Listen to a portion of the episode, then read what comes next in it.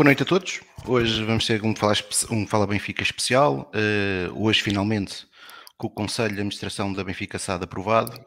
Uh, vamos contar aqui para o comentário o João Diogo Manteigas, o Gonçalo Pereira e o José Rosário. O Gonçalo Pereira, que hoje vai fazer a sua estreia em podcasts. Uh, portanto, não, não, não fiquem muito assustados com o Gonçalo, que é boa gente e é um grande benfiquista. e vou começar pelo João. João, tu no último, tu no último Falar Benfica, a última vez que estivemos aqui, demonstraste muitas preocupações com, com aquilo que tinha acontecido na última Assembleia Geral da SAD do Benfica, devido à não aprovação do Conselho de Administração.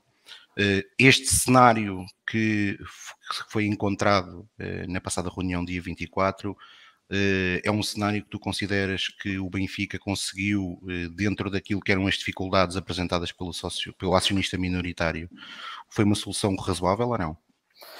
Bom, boa noite a todos. Eu acho que acaba por ser uma solução que era, que era inevitável porque não chegaram certamente a acordo, nem sei se houve vontade de chegar a acordo com o representante do acionista minoritário. Portanto, daí só havia uma duas hipóteses, só alteravam, uh, e aí tinha que ir à Assembleia Geral para ser aprovada, ou alteravam a estrutura da composição do Conselho de Administração, passando de um modelo clássico como, como a SAD tem, que é composta por um Conselho de Administração, Conselho de Fiscalização e um Revisor Oficial de Contas, para um modelo anglo-saxónico, eventualmente seria um Conselho de Administração com um revisor oficial de contas, e dentro do Conselho de Administração haveria os tais administradores executivos e uma comissão de auditoria, que, são, que é composta normalmente por administradores não executivos. Não me parece que houvesse sequer forma de chegar à palavra com, com, com, esta, com este representante, com esta pessoa que acaba por ser agora nomeado como administrador. E, portanto, o que, o que acontece agora é que tinha que se necessariamente, era inevitável aumentar o número de administradores tendo que se incorporar mais uma, mais uma mulher para poder fazer os 33,33%, uh, dar guarida ao representante do, do acionista minoritário e agora o que acontece, os próprios estatutos da Benfica SAD resolvem. Uh, Nomeia-se agora dentro do próprio Conselho de Administração aqueles que serão os, uh, os executivos, uma comissão executiva para assim dizer, e aqueles que não serão, e aí quem decide é o Conselho de Administração, temos aqui um, um representante que está completamente, uh, enfim, costas voltadas com todos os outros, e há uma maioria muito satisfatória para se poder resolver isto de uma só vez.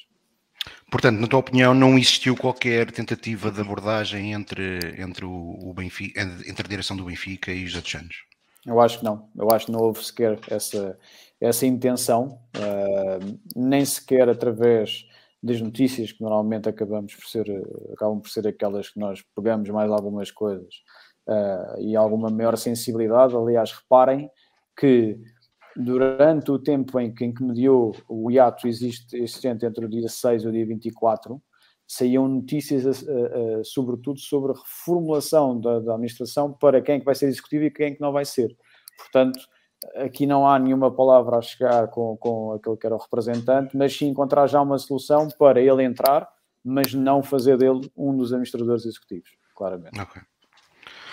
Gonçalo, boa noite. Estás bom? Boa noite. Boa noite a Gonçalo, todos.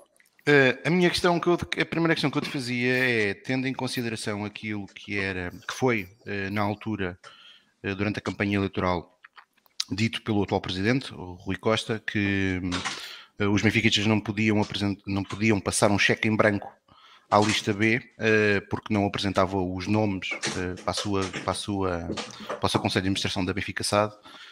Tu sentes-te confortável com os nomes apresentados pelo, pela direção do Sport Lisboa Benfica, liderada por Rui Costa, sendo que os únicos dois nomes que no final do dia eram conhecidos durante a campanha eleitoral era o do Rui Costa, que já era administrador, e agora passa a presidente da Benfica SAD, e de Domingos Soares Oliveira. É uma pergunta relativamente fácil de responder. Um, para além desses dois nomes, eu conheço mais um, que é Lourenço Coelho, um, que foi uma surpresa uh, por ter alguma ligação ao futebol, porque parece que o requisito uh, para a constituição da Benfica SAD é não perceber absolutamente nada uh, do futebol. Uh, sendo uma sociedade anónima desportiva, cujo negócio é o futebol. Um, temos especialistas um bocadinho em todas as áreas, não conhecidos do Benfica, não conhecidos do desporto, uh, e portanto são eles que vão uh, liderar os destinos do Benfica nos próximos anos. Um, a minha surpresa foi, foi terem passados, passado hum, três meses e, e qualquer coisa até conhecermos os nomes da SAD de Rui Costa, um, sendo que Rui Costa fez bandeira um, na sua campanha eleitoral dos, do facto de a oposição não apresentar os nomes para a SAD, quem é que seriam, para o desporto, para a parte financeira, o que quer que seja. Um, nunca os apresentou, não os apresentou uh, logo a seguir às eleições também, uh, não os apresentou em outubro, não os apresentou em novembro, não, não os apresentou em dezembro. Até hoje não ouvimos uma palavra por parte da direção sobre os motivos da escolha um, destes administradores, porque é que foram escolhidos, qual é a sua mais-valia. Ouvimos uma justificação relativamente às duas administradoras da primeira proposta de Conselho de Administração, uh, relativamente às quais o motivo para a sua nomeação era uh, o facto de terem nascido mulheres. Uh, e, portanto, é muito pouco. Um, perante todo este teatro, não ouvimos uma palavra dos dirigentes do Benfica, perante esta figura relativamente triste que se passou entre a primeira e a segunda. Estamos aqui a especular uh, se será que reuniram, será que não reuniram. Agora o que é que vamos fazer? Agora como é que vão ser remoderados? Não sabemos. Uh, quem vai ser a comissão executiva? Quem vai ser o administrador executivo e não executivo? Não sabemos. Vamos continuar a especular. Isto tem sido a realidade do Benfica nos últimos nas últimas décadas é nós especulamos sobre o que é o negócio do clube, sobre o que é a vida do clube, os sócios adivinham uh, e há pouco, uns poucos quantos que se arriscam a pedir o direito à informação e a ser enxovalhados de seguida. Uh, Parece-me que estamos na mesma e vamos continuar aqui a, a brincar às, às, deduções. Ou seja, já agora, pegando naquilo que tu disseste agora, o, ontem, ontem houve uma intervenção que foi bastante partilhada por um, por um adepto e sócio e, e relativamente conhecido benfiquista, o ator António Melo, na Benfica TV, que eh, no cômputo geral a sua intervenção passou por eh, dizer com todas as palavras que a estrutura atual do Benfica é mansa nos últimos anos. Este Conselho de Administração não te dá eh, garantias que vai ser diferente, é isso? Posso concluir isso, as suas palavras? Não conheço, não conheço, não conheço, não sei o que é que vem fazer, não sei o que é que propõe, não sei qual é a estratégia do Conselho de Administração da SAD para o seu mandato. Nós não sabemos a estratégia, não sabemos o que é que vão que abordagem é que vão ter, eh, quem é que o vai liderar, quem é o responsável por que pasta. Nós não sabemos coisas tão básicas como com um Conselho de Administração com nove membros, quem é que é responsável pelo quê? Uh, portanto, posso adivinhar, posso supor que as coisas não vão mudar e, nesse sentido, acredito que as palavras do António Melo ontem vão continuar a ser verdadeiras. Não, não estou a ver por que motivo, com as mesmas pessoas atrás com os motivos para indicar uh, membros do Conselho de Administração serem o facto de serem mulheres ou mais tarde aparecerem outros nomes que não se percebe porque é que não apareceram no início como, como Lourenço Coelho, que seria um, um elemento, a meu ver, até válido. Um, e afinal entra para, para fazer número. Não, acho que podemos especular, mas não, não tenho nenhuma esperança, face à não mudança de discurso, face à não mudança de atitudes, que o Benfica passe a adotar outra, outra atitude. Mas tu não especulas, mas o Zé Rosário especula. O Zé Rosário. O Zé manso, Rosário. Manso, o, eu assino por baixo, é tudo manso, tudo manso. O Zé Rosário tem aqui já uma proposta daquilo que ele acha que é o organograma da Benfica SAD. Já agora vamos passar aqui um pouco daquilo que. Qual é a proposta que existe neste momento. Portanto, Zé, passe, se quiseres, passa a bola a ti neste momento para fazeres aqui o, a primeira abordagem a este slide. Então, só, só para fazer um, um repasso do, dos nomes que foram, que foram nomeados. Portanto, temos o Rui Costa presidente, depois sabemos que os outros são todos vogais, é a única coisa que sabemos. Temos o Domingos Soares Oliveira que se mantém, temos o Luís Mendes, que supostamente é o número 2 uh, ah, do Rui Costa, e depois temos a Maria Rosário Pinto Correia, o Manel Brito, que é um dos uh, membros do órgãos sociais, a Maria Câmara Pestana, o Lourenço Coelho, que é a tal, a tal pessoa que já trabalhava anteriormente, penso que agora tinha um cargo que era assessor da direção, mas ainda continuava no, no, no payroll na SAD do Benfica temos a Maria Rita de Sampaio Nunes e depois temos o maravilhoso António Pires de Andrade, que todos nós e nossos quatro tivemos naquela maravilhosa Assembleia Geral, uh, que, que, deixou saudades, e então, como deixou saudades, uh, decidiram colocá-lo na SAD, porque uh, o que é que é o Benfica sem o Pires de Andrade? Portanto, o último membro é mesmo o, o nosso amigo Pires de Andrade. Uh, portanto, estes são os nove. Depois, se quiseres passar, portanto, em termos do organograma de 2021, ou seja, o último que nós sabemos que existia um, no relatório de governance. Um, como tínhamos poucas pessoas a administrar uh, na administração da SAD, uh, temos alguns dos duplores que estão uh, duplicados. Portanto, o DSO, Domingos Chaves Oliveira, estava no jurídico, estava no futebol de formação, Um, e estava também no, no, comercial. E o Miguel Moreira também tinha três pastas, e depois tínhamos o Rui Costa no, no futebol profissional. Uh, e tínhamos o José Eduardo Nis na comunicação. Agora, a questão é, se nós fomos manter este organograma para 2022, onde é que vamos inserir os tais nove que o Gonçalo estava a falar, como é que vamos inserir, onde é que vamos inserir, e também nem sabemos bem quais é que são as valências dessas pessoas. Ah, portanto, se puderes ir agora para o próximo slide, portanto, uma das hipóteses será em teres a Maria Pinto Correia, que é especialista em comunicação nessa área, portanto, aí provavelmente será essa área dela. Depois tens duas pessoas que são advogadas uh, que podem estar na parte do jurídico, que é a Maria Pestana e a Rita Nunes. Uh, e depois a tal questão é onde é que o Lourenço Coelho se vai inserir? Será que vai ter uma área ou da prospecção ou do futebol de formação? Será que o Rui Costa, depois de toda a sua maravilhosa sapiência dos últimos 13 anos, com resultados absolutamente maravilhosos, se vai continuar ainda no futebol profissional ou não? Uh, e depois tens toda a parte de baixo, na parte comercial, financeira, onde é que se vai inserir o Pires, se vai ter algum pelouro ou se vai ficar, como o João estava a falar, em que vamos criar uma comissão executiva, se vai ficar fora, dentro, e depois o Manuel Brito, por exemplo. Portanto, há muitas uh, respostas que precisam ser dadas pela, pela direção. Provavelmente não vamos ter estas respostas até vir o relatório de governance, uh, mas um dos exercícios que se pode fazer é pensar se realmente fomos para a comissão executiva, se fomos para esse formato em que se quer tirar o PIRES de dentro da SAD, ou seja, ele está dentro da SAD, mas fora da comissão executiva, quem é que depois também estará dentro da comissão executiva? Uh, o Rui Costa, o Domingos Faz Oliveira e o Luís Mendes certamente estarão na Comissão Executiva e depois quais dos outros lá estarão e os que nós sabemos que não estão de certeza neste modelo, há de ser o Pires de Andrade, um, porque nós pensamos, aliás, pensamos que isso será para lhe tirar alguma informação. Uh, mas eu dentro do Benfica e com estas pessoas que nos estão a gerir, uh, já não digo nada. Portanto, isto para mim também pode ser algum, algum artifício uh, para se parecer que o Pires de Andrade não está lá a fazer nada, mas depois tem acesso a toda a informação e já sabemos para onde é que vai passar a informação dele. A informação dele vai direitinha uh, para o Rei dos Frangos e direitinha para o Vieira. Portanto, essa é a minha, a minha análise disto. Agora, lá está, até temos o relatório de governance ou até termos um comunicado da SAD, estamos aqui aos papéis, portanto não fazemos a mínima ideia, é só especulação. Zé, se me permites especular Força. aqui rapidamente. Especula aí. No início do mês, Lourenço Pereira Coelho não tem nenhum papel na SAD. Era, continuava assessor, é um assessor qualquer. Duas, lá. três semanas depois, ficaria com um pelouro. Um, isto é como, como, como já começa a ser a panágio, navegação à vista. Uh, tendo em consideração aqui o, o comentário do Jorge, uh, que eu acho que é muito pertinente, uh, até por uma coisa, que é Rui Costa definiu na última entrevista que o Benfica necessitava de um reforço de compliance João, eu agora passava a ti, fazia-te a pergunta: tu achas que é possível reforçar o compliance da Benfica? Para já, eh, Rui Costa identificou que alguma coisa não está bem para ser necessário reforçar o compliance da SAD. Mas será possível reforçar o compliance da sociedade quando o principal responsável pela mesma mantém-se e continua lá e está, está né, com, esse, com, esse papel desde 2004? E estou a falar Bom, de Domingos Faz Oliveira.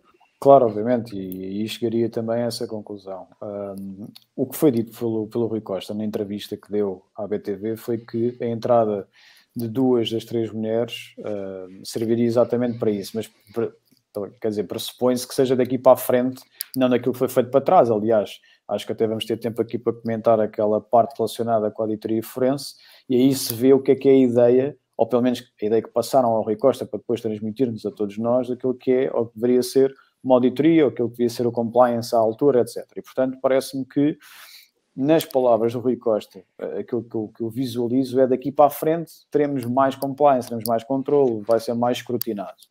Eu tenho a minha opinião, já manifestei aqui, até noutros, noutros sítios, uh, relativamente à, à, questão do Domingos Sousa Oliveira, é algo que me mete alguma confusão, alguém que é erguido uh, num outro processo que não é o cartão vermelho, mas sim denominado saco azul, em que é ofendida unicamente a SAD, e mantém-se uh, ano após ano, mandato após mandato, uh, em funções com a maioria dos pelouros.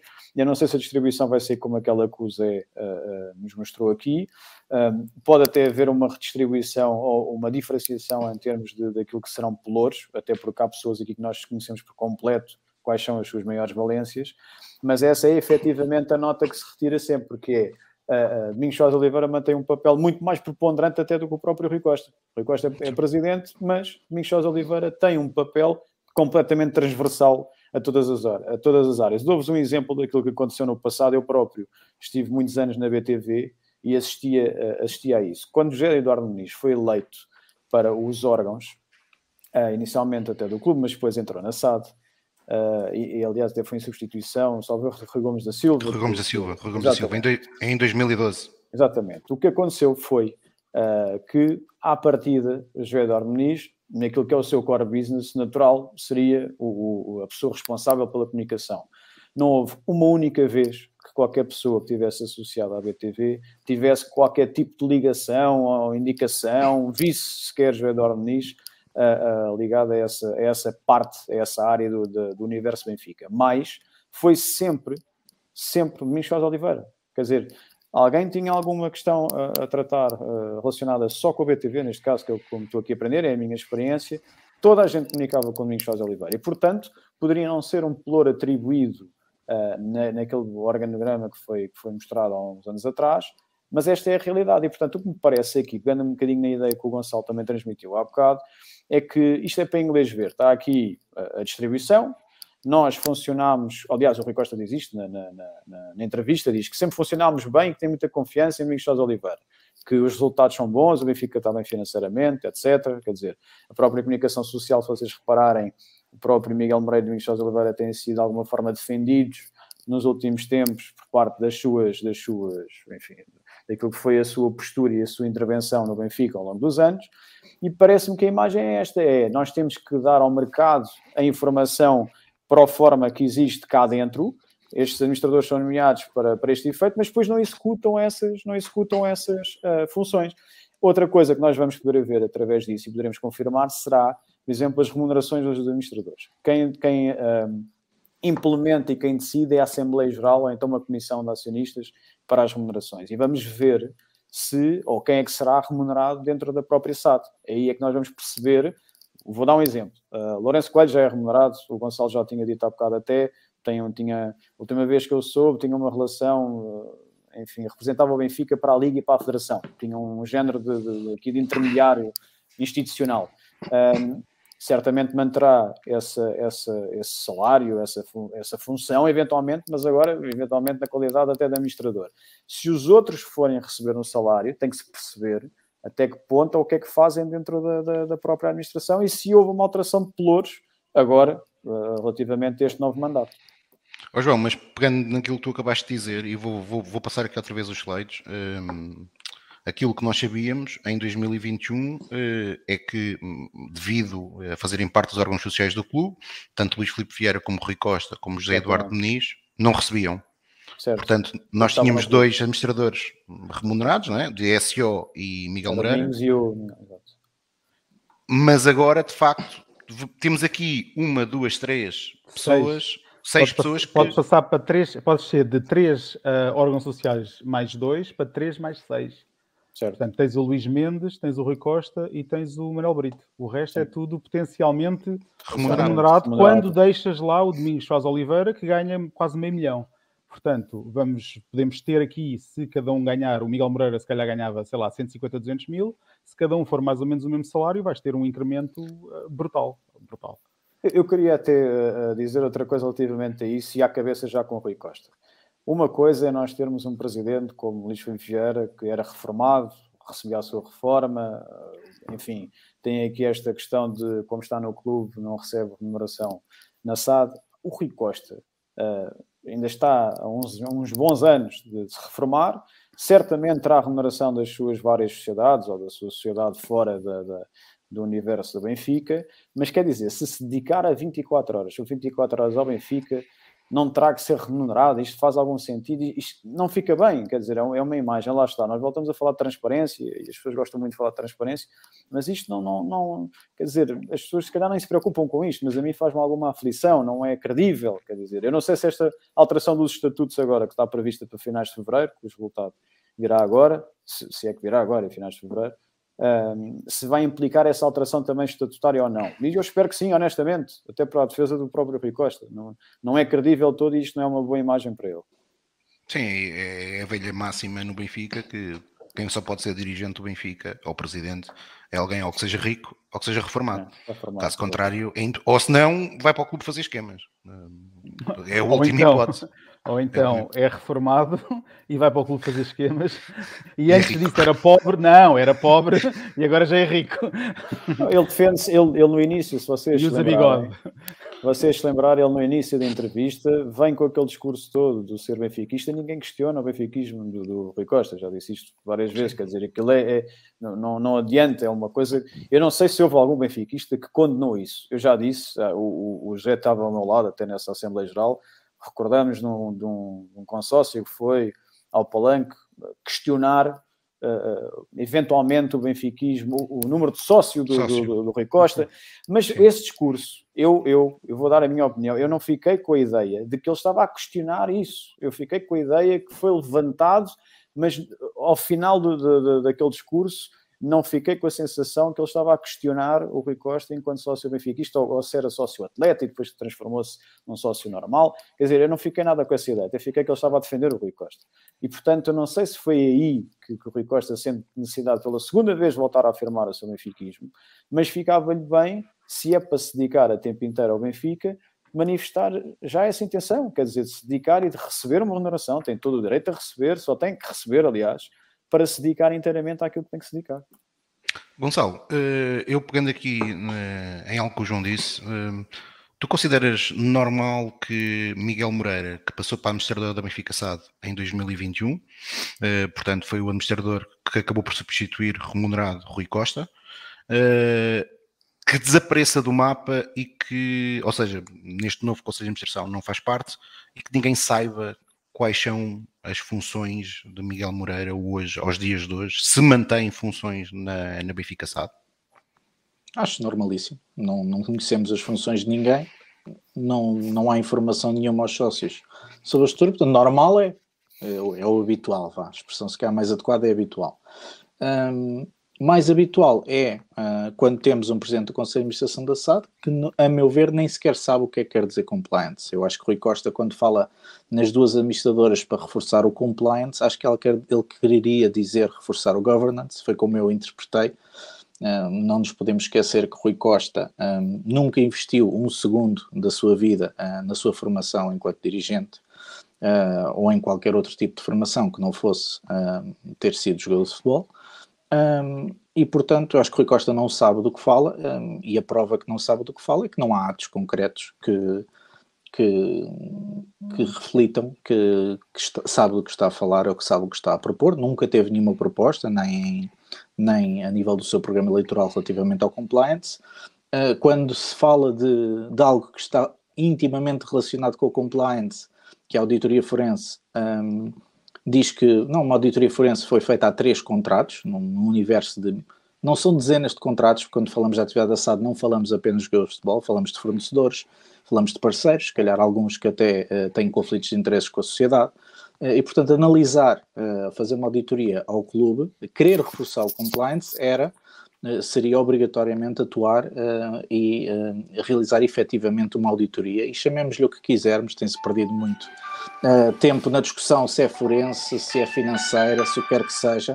Uh, é uma auditoria transversal uh, ao que foi a atividade do clube nos últimos, diria, dois mandatos da SAD. Da SAD e do resto do clube, mas da SAD em particular, porque é onde circula a grande parte do dinheiro e onde está, de facto, o core do clube. E a verdade é que não se quis fazer isso. Um, fecha três contratos, agora vai-se fazer 55, se o Ministério Público fizer uns quantos outros, far-se-á. A atividade de Miguel Moreira, suspeito uh, em vários negócios, nunca foi analisado. Aliás, uh, tivemos um momento fascinante em que Rui Costa, nessa entrevista, depois de passar os primeiros minutos, como disse o João Diogo, a, a justificar-se por algo que ninguém o questionou, uh, teve, teve, tomou uma decisão, qual, qual juiz, a dizer não se passa aqui nada, não há nada para ver. Uh, vimos os três contratos, o Luís Filipe Vieira é inocente, não há nada. O Ministério Público acha que sim, Rui Costa decidiu que não. Um, não sabemos com base em quê não há relatório da autoria, não há informação sobre a autoria. Um, portanto, Miguel Moreira, no meio disto, é, é uma figura menor, um, ou que se calhar querem que seja menor ou mais discreta possível ah. nesta fase, mas que não sabemos se evaporou ou se continua uh, a atuar, uh, e, e, sabemos que a atuação dele era, era muito, muito, muito importante, especialmente na escolha dos fornecedores dentro do clube. Estamos, estamos a falar de alguém, a maior parte dos benfiquistas provavelmente não tem esta noção, mas estamos a falar de alguém que é o responsável financeiro desde 2007 da Benfica SAD. Portanto, braço direito do Domingos Sousa Oliveira. Braço direito, não é? Não é alguém... Se quisermos, informalmente, é o diretor financeiro do, do Caixa Futebol Campos. Ah, exatamente. Aliás, mais acrescentando ao que o Gonçalo está a dizer, é o responsável até financeiramente de todas as modalidades. O, o Fernando Tavares quiser fazer qualquer coisa para o futebol feminino, para o basquete, seja para onde for, ele é que tem que validar. Portanto, ele tem influência sobre isso de última, a última decisão. Ou era, é, não sabemos. Ou era, ou era. É, é assim, pelo menos da SAD, ele renunciou e, portanto, já saiu, não é administrador da SAD. Agora, se continua ligado profissionalmente por outros, por outros vetores à, à, a, à SAD ou é... outro universo benfiquista, é possível. A questão é que ele era CFO, ele era responsável financeiro do clube, não é? Portanto, ele ao sair da SAD pode ter voltado ao, à posição do clube, não é? Portanto, nós Sim, não temos é absolutamente informação nenhuma sobre isso. Uh, e como não veio nada cá para fora, a única coisa que veio foi a renúncia. Eu acho sinceramente que ele ainda lá está. Não fazia sentido essa informação ser pública, porque reparem, estamos a falar de alguém que é nomeado administrador há um ano, porque a administração da Benfica SAD, eh, no, mandato do, no último mandato do Luís Filipe Vieira, foi, foi feito no mesmo, na mesma altura do ano, por coincidência, foi em janeiro de 2021, que acaba por sair ao fim do ano sem grandes explicações. É um pouco, é um pouco estranho, no mínimo. Sim, eu concordo. Eu acho que Miguel Moreira, para além de ter sido sempre uma pessoa na sombra, que, que ninguém conhecia ainda hoje, é um nome pouco conhecido, era das pessoas com mais influência a todo o nível uh, no Benfica, sobretudo até no futebol e nas modalidades, como eu disse, e portanto esta, esta saída dele e substituição praticamente direta pelo Luís Mendes, e segundo aquilo que eu sei, uh, ainda no correr das últimas semanas estavam a passar entre os dois, pasta um para o outro, ou seja, de Miguel Moreira para o Luís Mendes, um, não sei se é, se é, se é o, o, cortar de um cordão umbilical do, do, do, Miguel, do, do, Miguel Moreira com tudo o que é o universo Benfica. Portanto, é só uma relação da SAD, mas ainda há muita coisa, o Zé já disse há bocado, há muita coisa que o Miguel Moreira ainda pode estar ligado uh, profissionalmente ou através de terceiros, uh, uh, desde fornecimento, seja o que for, a várias empresas do, do Benfica. Oh Zé, eu, eu aqui ia, ia, ia, ia fazer um, ia o esforço de recordar as palavras do Gonçalo, e queria saber se tu concordas com esta visão apocalíptica que o Gonçalo nos trouxe sobre a auditoria. Tu não, tu não consideras que a auditoria que foi apresentada por Rui Costa é uma auditoria que de facto vai esclarecer tudo aquilo que é a vivência do mundo Benfica nos, nas últimas, pelo menos na última eu, década? Eu não tenho absolutamente dúvidas nenhumas. Ou seja, a minha confiança está lá em cima, especialmente quando, quando alguém perguntou ao Rui Costa: então e, e, e porquê é que fizemos isto? Ah, os advogados disseram que era assim, e então pronto, são só estas coisas. Está feito. Portanto, pá, estamos. Isso vai ser outro. Vamos, vamos, vamos ter a oportunidade de fazer outro programa sobre, sobre a auditoria, mas não tenho confiança absolutamente nenhuma. Eu, eu tenho confiança na Ernst Young como empresa mas, uh, como sabemos, a Ernst Young está a ser paga para fazer uma auditoria. Portanto, se o Benfica lhes pede para auditar três contratos, a Ernst Young audita três contratos. Se o Benfica disponibiliza X informação para a Ernst Young, a Ernst Young só olha para aquela informação. Temos aqui dois, dois ilustres advogados que não são uh, que, que, sabem o que é que se passa nessa área, e se tu não tiveres acesso à informação, não vais auditar nada. Epá, esquece, não vai dar nada disso. Portanto, temos outro exemplo dos nossos companheiros do Barcelona que estão a fazer uma auditoria, como a direção não está lá, vão fazer uma auditoria como deve ser, portanto, estamos todos também muito uh, expectantes para ver qual é que vai ser os resultados dessa auditoria, mas eu tenho, não tenho dúvidas absolutamente nenhumas que se não tivesse lá esta direção e se fosse fazer uma auditoria, os resultados seriam exatamente iguais ao que vai acontecer no Barcelona. Ia-se revirar ponta, todas as pontas uh, soltas, e mesmo as que não estão soltas, para fazer. Portanto, o que vai sair dali é zero, nada. Não vai sair dali nada até uh, o Ministério Público lá chegar, ou então os sócios abrirem os olhos e tirarem de lá esta gente. Uma mas boa auditoria. Desculpa interromper, é só para dizer, mas por exemplo, uma auditoria forense séria, por exemplo, podia-se fazer ao, ao, ao caso Saco Azul. Ah, Isso sim, mas, era um bom disseste a palavra séria, porquê é que disseste a palavra séria ali dentro? É o problema. Aliás, até pensem bem que até seria mais fácil do que o próprio cartão vermelho. O saco azul é diretamente relacionado com hum. consultoria de, no âmbito de empresa informática. informática. É, temos a falar de um contrato de prestação de serviços mais fácil, estamos a falar de faturação mais fácil de analisar e de um curto espaço de tempo. Porque aquele, por exemplo, não pede uma auditoria de referência. Oh, oh, oh, João, quem é, que assinou esses dois, quem é que assinou esses contratos? Eu não faço ideia, mas deve ter sido mais algum administrador, não é? Foi o Domingos Sousa Oliveira pois, e o Vieira, foram os dois. Portanto, tens aí a tua resposta, porque é que não se faz auditoria a essas coisas? Mas a questão da auditoria tem muito que se diga, de facto. Ou então isto é como o Bruno Carvalho há uns anos atrás, quando entrou no Sporting e meteu toda a gente em tribunal, desde o Godinho Lopes a não sei quantos. Só que nesse caso, efetivamente aquilo que veio a público não tinha aqui grandes motivos pelos quais, enfim, poderia existir alguma gestão danosa ou negligente. Eu acho que no caso do Benfica é patente que é muito mais grave do que o caso do Sporting há uns anos atrás, como é óbvio. Já agora, aproveitando Mas... este ponto, eh, e eu creio que todos a opinião é, é, é similar a todos, que de facto isto, isto, não é a auditoria que se estava à espera, uh, e eu nem sei até que ponto faz muito sentido estar a auditar 50 contratos quando neste momento nós temos uma certeza absoluta. Esses 50 contratos estão a ser, estão a ser bem auditados pelo Ministério Público.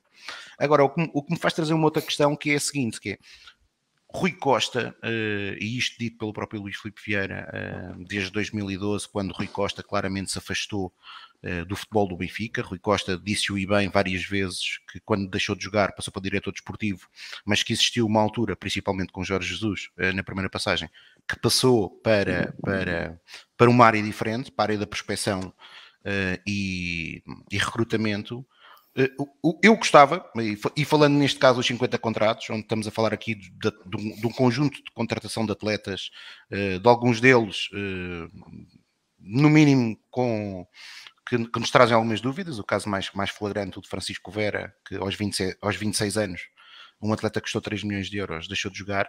É se quem é que dentro da estrutura de prospecção, que era liderada por Rui Costa, quem é que validou aquela contratação? Aquela contratação foi validada pelo Departamento de Scouting, quantos relatórios o Departamento de Scouting fez sobre aquele atleta, se foi o Rui Costa que validou a contratação do atleta porque o observou duas ou três vezes, ou se porventura isto não aconteceu, nenhum destes passos aconteceu, e se calhar foi um empresário que trouxe uma cassete e mostrou cinco ou seis gols do, do Francisco Vera e, e, o atleta foi contratado com base nisso. Mas acho que isso era importante nós percebermos como é que, eh, no caso da aquisição de alguns atletas, independentemente das comissões que estão envolvidas ou não, eh, foram feitas no universo do Benfica. Acho que isto era importante para nós eh, percebermos de facto também como é como de algum modo é gerido o dinheiro da, da Benfica SAD.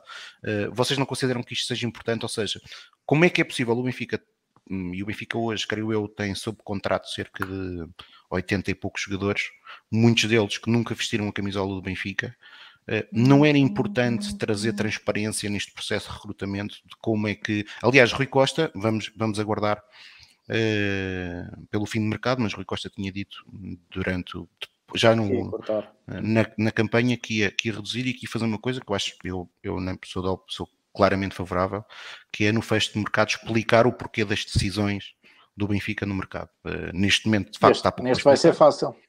Pois é, há pouco para explicar, porque ainda, pelo menos até agora, ainda não saiu ou, ou, ou nem, nem, nem comprámos ninguém.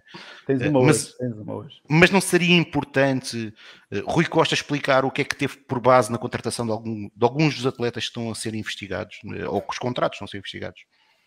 Acho que são, são planos um bocadinho distintos. Uma coisa é o plano jurídico e outra coisa é o plano desportivo. Um, o plano desportivo seria importante, Uh, estamos a falar da gestão desportiva do clube. Um, mas mais uma vez não tenho fé nenhuma que isso venha a ser uh, explicado. Uh, agora, relativamente à auditoria, a este tipo de contratos, e pegamos aí no exemplo do Francisco Vera, mas podemos pegar num dos três que estiveram envolvidos na primeira fase do processo cartão vermelho e que levaram a, a que o ex-presidente acabasse detido. a Ernst vai fazer uma auditoria e vai ver aqueles três contratos. Vai analisar os contratos, do ponto de vista jurídico, é paga uma comissão a um, a um empresário.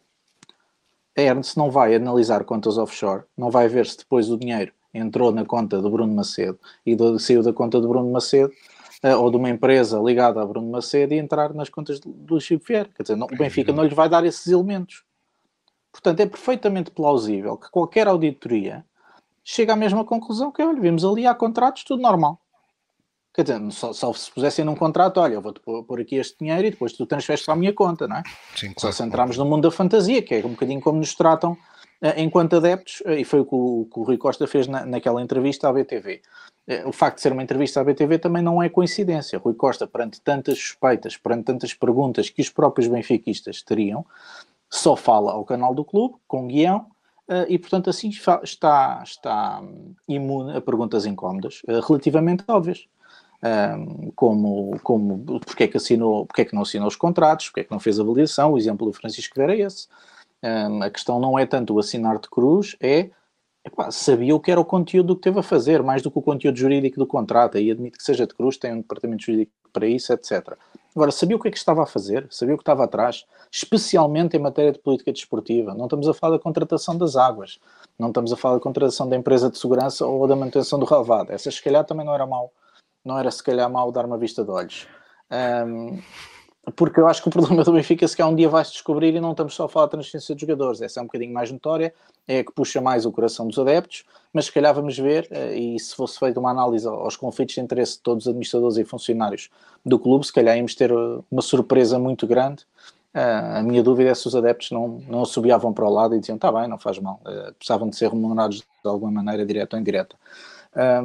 E portanto eu acho que a questão da auditoria, a questão da, da, das escolhas desportivas ser justificada vai ser tanto como a das uh, escolhas financeiras, uh, porque elas se misturam. Nós não entendemos se a escolha é feita por motivos financeiros, se é feita por motivos uh, desportivos. No caso de Francisco Vera, especulamos e com muita facilidade, é um caso fácil de perceber que não houve nada desportivo naquela decisão.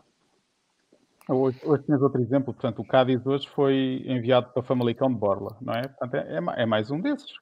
Tu compras um jogador por 3 milhões, depois daquela conversa, ele, até o Vieira foi entrevistado na altura e disse ainda vamos ganhar muito dinheiro com ele, portanto a gente ainda tem que ir buscar essas palavras outra vez. Uh, e depois, passado dois anos ou três, acaba oferecido. Portanto, o que nós queremos ver é isso: queremos ver o relatório de scouting, queremos ver quem é que fez o relatório de scouting, queremos ver quem é que aprovou o relatório de scouting, queremos ver quem é que depois diz qual é o valor para comprar esse jogador, quem é que está incluído em termos das comissões, portanto, todo o caminho que se faz. Eu respondo, desde... Zé. Foi não, Vieira, não, tudo. Foi tudo Vieira, os que lá estavam não sabem nada. Foi Vieira. e, pronto, e, depois acabar, e depois acabar a, a, ver onde é que o dinheiro está. Portanto, o, agora, a Ernest vai fazer alguma coisa dessas? Não vai. Não vai porque não tem acesso a nada disso, nem quer. Pá, nem, nem, nem, lhe dão, claro. nem lhe dão para isso. Portanto, eu acho que, eu acho que neste momento nós estamos um bocadinho. Uh, vamos ficar um bocadinho nesta conversa da transparência e do bater no peito, mas não vai acontecer nada. Portanto, nós temos essa... fazer. Uh nós temos de fazer aqui um exercício daquilo que o Zé e o Gonçalo estão a dizer, que era, se nós estivéssemos no lugar de Rui Costa, o que é que faria uma pessoa que é isenta e completamente independente? Obviamente que, que, que a auditoria, tanto um como o outro já disseram, que está limitada à informação e à documentação que o Benfica tem. A partir do momento em que o Benfica pagou, já não há forma de chegar lá, a não ser através do Ministério Público. E, portanto, respondendo, eu vejo isto de duas maneiras, ou seja, vejo isto com, com dois caminhos. O caminho desportivo é muito simples. O Benfica andou nos últimos, maioritariamente, nos últimos 10, 11 anos, a fazer aquilo que Vieira queria lhe apetecia. Ou seja, Vieira dizia, fazia-se. Eventualmente com um teto, uh, enfim, com um teto de determinado valor, em que Domingos Sousa Oliveira já teria que intervir e já teria uma opinião mais assertiva relativamente a determinadas contratações. Mas até esse teto, Vieira fazia o que queria, tinha carta verde para tudo. Um bom exemplo disto é o caso do Darwin. E a contratação do Darwin, que nós agora começamos a perceber melhor o que é que se tem vindo a passar, coloca o Rui Costa numa situação que para mim, é, quer dizer, ainda é mais desagradável. Qual é o papel de Rui Costa no meio disto tudo desde que é administrador? Ele ia só buscar o jogador, trazia, havia um empresário a tratar da, da, contratação do jogador em representação do clube, neste caso era Bruno Macedo. Havia ainda um outro, que era um ex-trabalhador da SAD, Paulo Gonçalves, que estava do lado do, do, do, do empresário e do pai do jogador e também do jogador. Uh, e o Rui Costa surge aqui no meio a fazer o quê? Pergunto-me. E, e, depois ainda fala com Vieira, como se soube, a questionar o porquê de Paulo Gonçalves estar a colocar aqui um, um, uma entrave na, na, no, no, fecho desta, desta negociação. Quer dizer, Paulo Gonçalves sabia como é que o Benfica funcionava, não é?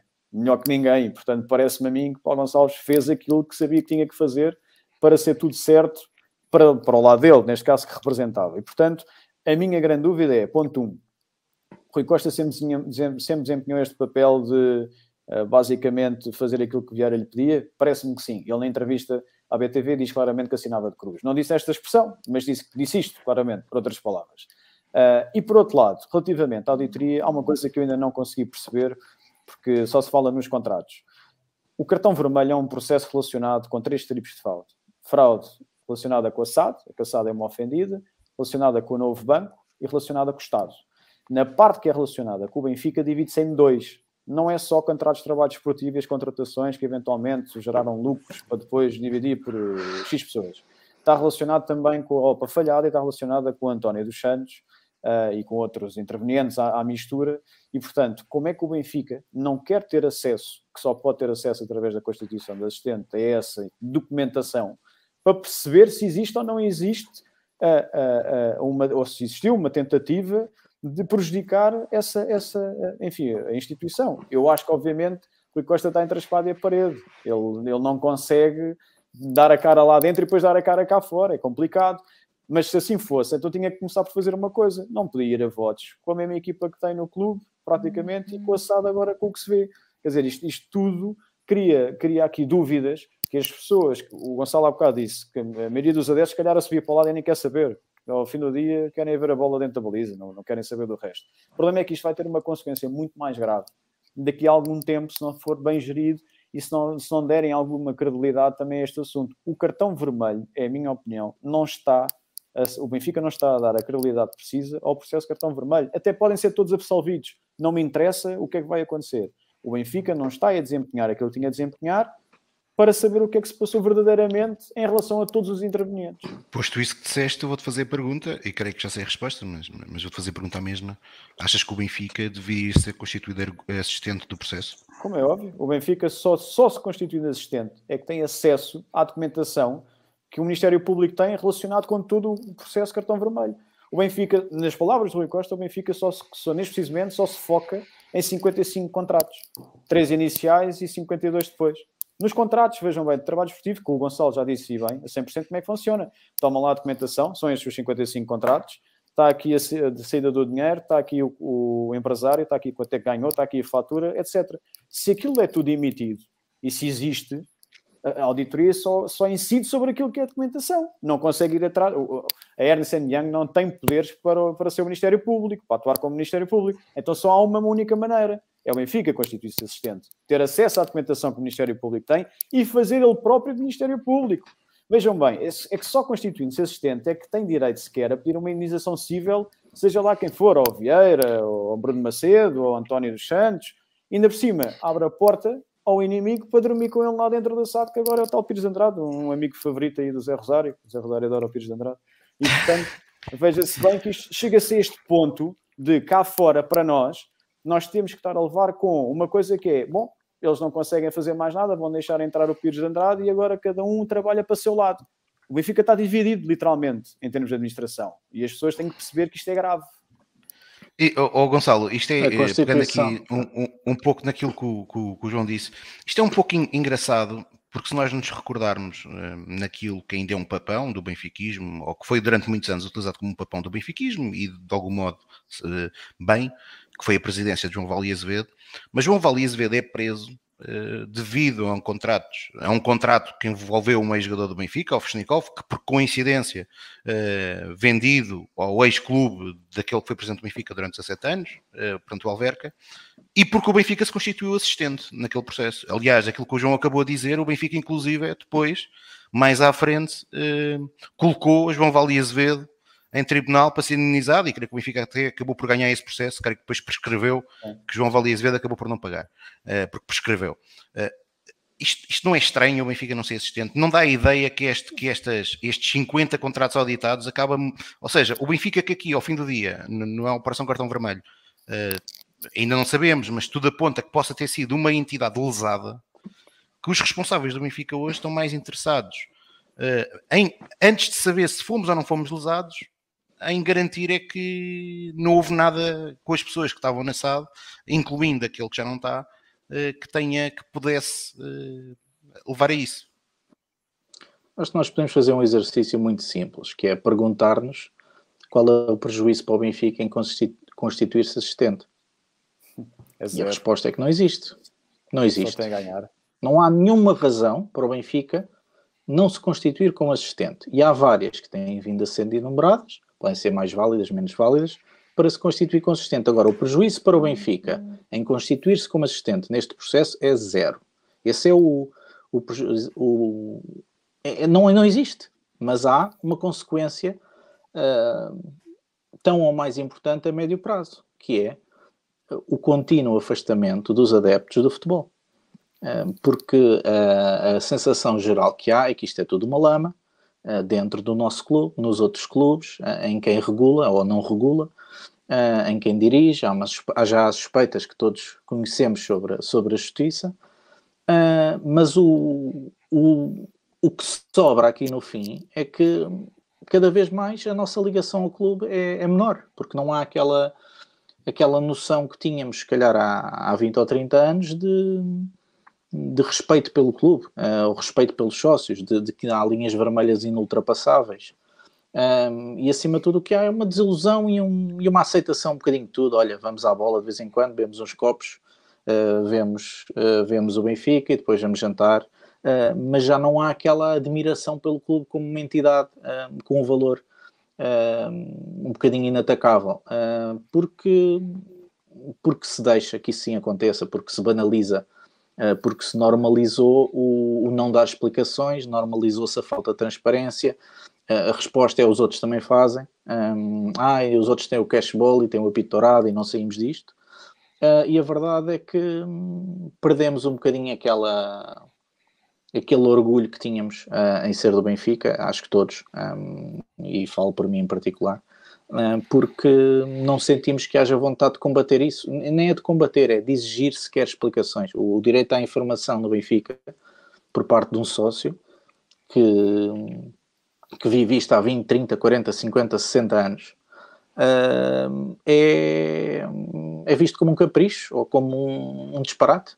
O pedir informações ao clube é visto como um disparate. Eu vou dar um exemplo muito simples. Eu escrevi uma carta com outros sócios eh, ao Conselho Fiscal do Clube em julho de 2021, com sete perguntas, se não estou em erro. Eh, estamos em janeiro de 2022, não tenho resposta. Acho que, acima de tudo, há uma grande falta de, de respeito pelo dinheiro dos sócios e a constituição de a não constituição como como assistente no processo é, é escandalosa e é, é inexplicável. Zé, A ver se a gente põe isto para cima com, com saltando a deprimir tudo. Agora foi um bocadinho para tudo, pá. O homem veio para daqui a pouco estou a dizer, daqui a pouco estou a dizer que não vou ler amanhã por causa dele.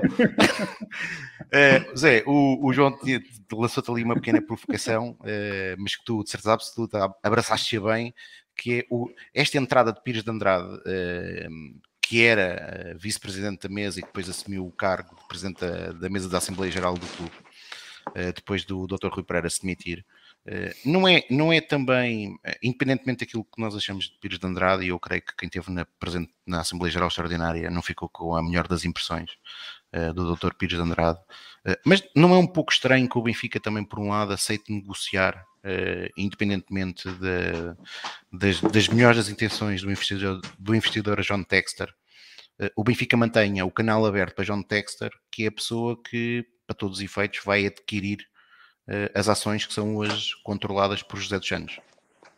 Pá, sim, completamente. Primeiro vamos voltar um bocadinho atrás. Eu acho que o Pires de Andrade entra no Benfica já, para a Assembleia Geral, como vice-presidente, uh, com esta fisgada. Ou seja, eles já estavam a pensar por alguém uh, da confiança do Vieira e do, e do Rei dos Francos dentro da Assembleia Geral uh, para saber o que é que se passa. Portanto, para controlar também esse, esse órgão. E depois acho que é absolutamente miserável o Benfica, depois, depois do que foi dito, depois de toda a gente que foi dita, eles ainda aceitarem isto sem lutar. Porque uma coisa é tu teres que aceitar uh, porque os estatutos dizem ou porque a lei diz. Agora, tu não sentes nem um bocadinho de fricção dele. Foi, é, vem, epá, houve um problema na Assembleia Geral, vamos nomear aqui nove pessoas para o Pires poder entrar. Portanto, é, é inacreditável como eles vão deixar e o que me posso levar a pensar é, epá, se calhar isto é propositado. Se calhar eles têm interesse em que ele lá esteja, que é para depois, um dia, quando o Texter comprar, o Texter vai ficar com o lugar do Pires de Andade dentro da, da, do Conselho de Administração. Portanto, é a única coisa que eu vi. Agora, ao princípio ainda disseram que se ele tivesse conflitos de interesse não aceitariam, neste momento já nem só ouve falar disso. Portanto, eu acho que o que vai acontecer é, se ele realmente quiser comprar as ações, eles lhes vão entregar as ações uh, e depois, depois seja o que for. Portanto, depois aí já temos os outros cenários que nós já falámos muitas vezes. Se houver aumento de capital, estamos lixados. Uh, se houver uma alteração dos estatutos uh, da SAD, também podemos estar com problemas. Se houver os tais parasociais, em que fazem com que uh, essas pessoas tenham a dizer dentro das decisões da SAD, vamos ter problemas, e depois vamos estar nas mãos dos sócios, que já demonstraram que não são muito bons a tomar decisões, e se aparece uma Assembleia Geral em que, por pompa e circunstância, se diz que isto é a melhor coisa do mundo e votam para revogar os estatutos na parte da, da percentagem para, para quem vem de fora, epá, podemos ficar sem o clube nas mãos. Esse é realmente o meu grande problema.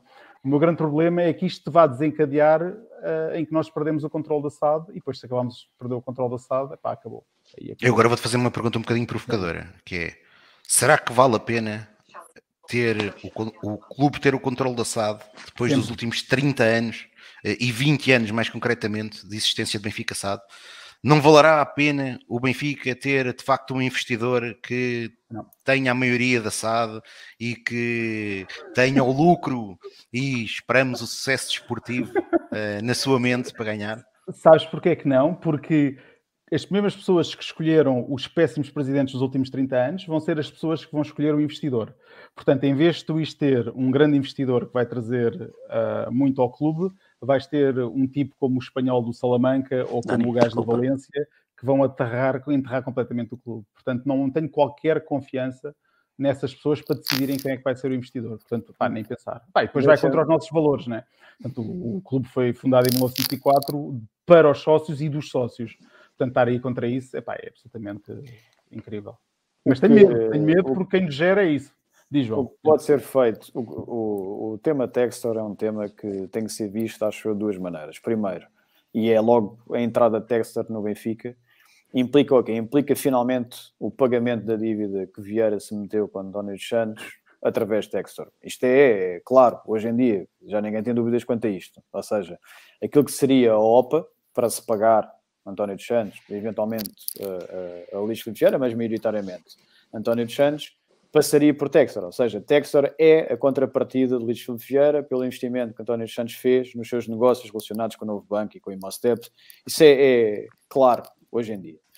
Agora, tu, na sequência desse, desse acordo, acabas por ter um acionista que se torna o maior acionista individual, portanto, sai António Santos, entra um Textor, e depois entra esse cenário que nós estamos aqui a falar de investimento, ou seja, ou optamos por obter patrocinadores com investimento e pagamos esse, uh, esse investimento com juro, caso as obrigações, etc. Ou então temos um investidor dentro da nossa própria casa, que é um acionista, e eventualmente acontece aquilo que vai acontecer. Eu não sei se está a acontecer com o Crystal Palace, mas está a acontecer com o Botafogo. Vocês já devem ter visto, a intervenção que ele tem agora foi constituída até uma sociedade, exatamente, porque não existia, para Texter poder investir diretamente no Botafogo. Ele é que controla praticamente uh, 99% do investimento que é feito no clube. E eu pergunto sempre ao final do dia: mas qual é que é a contrapartida? Há sempre uma contrapartida qualquer que tem que se perceber. Eu, eu não digo que, que, que o Rui Costa e o Conselho de Administração não chega a acordo para que Textor entre como acionista ou não entre como acionista, mas invista no Benfica. A questão é qual é que é a contrapartida que ele terá pelo investimento todo que vai meter seja em que clube for, neste caso o que me interessa é o Benfica. E, portanto, é, isso é algo que nunca foi revelado cá fora. Foi sempre revelado uma ideia de projeto, foi revelado meter o Benfica na bolsa, lá não sei de onde, nos Estados Unidos, um, que eu não sei se sequer se é uma boa, uma boa medida ou não. Quer dizer, o Benfica o que precisa basicamente é de uma coisa só, é investimento no futebol para ganhar títulos quer seja títulos a nível nacional, quer seja títulos a nível internacional. E é daí que vem depois o fruto todo e o proveito todo. Sempre foi assim, isto não, não vai mudar. Aliás, a SAD tem um único core business que é dedicar-se à atividade profissional de futebol, ao desenvolvimento da atividade esportiva, não tem outro. Não é, não é para fazer mais nada, não é para virar frangos, não é para fazer mais nada. E, portanto, a única coisa aqui que nos resta é saber que tipo de investimento é que é. O Benfica precisa, precisará de dinheiro certamente com qualquer outro clube, Agora, o que é que implica essa contrapartida? E é isso é que nunca ninguém percebeu. É a nossa grande dúvida. Oh, João, uma das coisas que o, que o Zé disse, e é algo que tem, que tem, que tem estado em, nos bastidores, vai, vai, vai, vai só vindo alguns zunzuns, que é a possibilidade do Benfica, ou pelo menos na primeira versão do negócio com o John Texter, eh, a poder ter existido um para social preparado para dar o controlo da sociedade a John Texter, embora ele fosse sócio minoritário. Isto, portanto, dizem-me que é possível, eu não sou jurista, portanto, espero que tu me consigas esclarecer isto, se é possível ou não, uh, e se para ti tu vias isto bom, com bons olhos ou não. Bom, até a, a, a tensão de Luís Vieira parece-me claramente que seria muito mais fácil, porque Vieira acabaria sempre por ter a direção do clube, acionista maioritário na SAD, na mão. A partir deste momento, eu acho que é uma coisa extremamente difícil. Isso não implica que não haja acordos para associados entre os acionistas livremente. Aqui a questão é: há claramente um problema para resolver e o Rui Costa, na entrevista que dá à abre a porta, já vê que, que já diz publicamente que Texer é um, enfim, uma porta por explorar, logo se vê de que maneira é que querem, ou seja, lá está, isto vai, vai, vai, basicamente radicar naquilo que eu estava a dizer anteriormente. O que é que Texter quer? Se é só investir, então qual é que será a contrapartida? E se essa contrapartida implica ter algum controle à administração? Como é óbvio, ninguém investe numa SAD, como é o nosso caso, sem ter controle da administração. O caso do Botafogo é evidente, é claro. E, portanto, ele é que, neste momento, manda na nova sociedade do Botafogo. Não se vai meter a investir aqui sem ter controle ou pelo menos um voto diferencial naquilo que forem as medidas, de, de, eh, naquilo que forem as intenções de contratações, etc., da SAD. Isso não tenham dúvidas absolutamente nenhumas. Não existe esse modelo, não existe algo que seja diferente deste modelo no mundo, muito menos no futebol.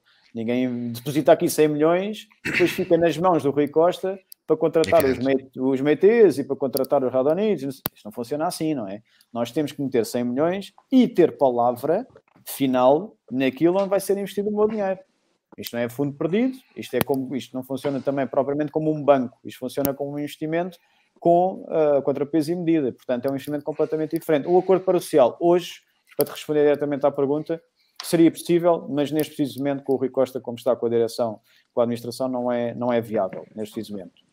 Ah, João, tu, tu falaste uma coisa importante, um, que, mas que eu creio que nunca teve, ou pelo menos nunca foi assumido, que é aquilo que teve sempre em causa no John Texter é ele comprar as ações um, de Jadon Santos, mas ele, ele próprio nunca disse que, ok, eu estou disponível para comprar este, esta percentagem minoritária de ações e depois investir X no Benfica. Uh, e a pergunta que eu deixava aqui, Gonçalo, para ti é se tu achas que se este cenário se vier a concretizar, isto que o João disse, que é uh, John Texter ter daqui a umas semanas diga que eu tenho um acordo para comprar as ações e estou disponível para investir no Benfica à cabeça, agora estou a dar aqui um número por alto e que não é relevante, 50, 100 milhões. Achas, como é que tu achas que isto vai ser encarado naquilo que é o universo do Benfica e principalmente o universo associado, porque ao fim do dia, o Benfica algum dia, para deixar ter o controle, pelo menos com as regras atuais, uh, terá que passar por uma Assembleia Geral do clube.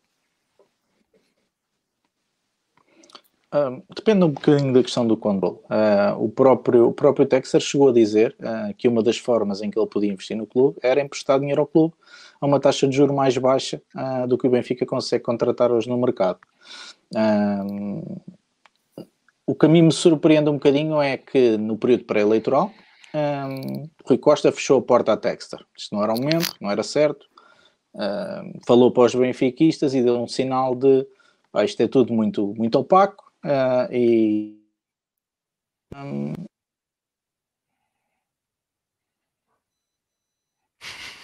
Ao contrário.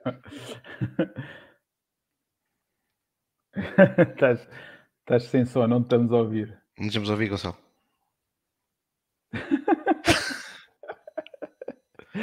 Vai ter que virar o, o telefone do outro lado. Ah.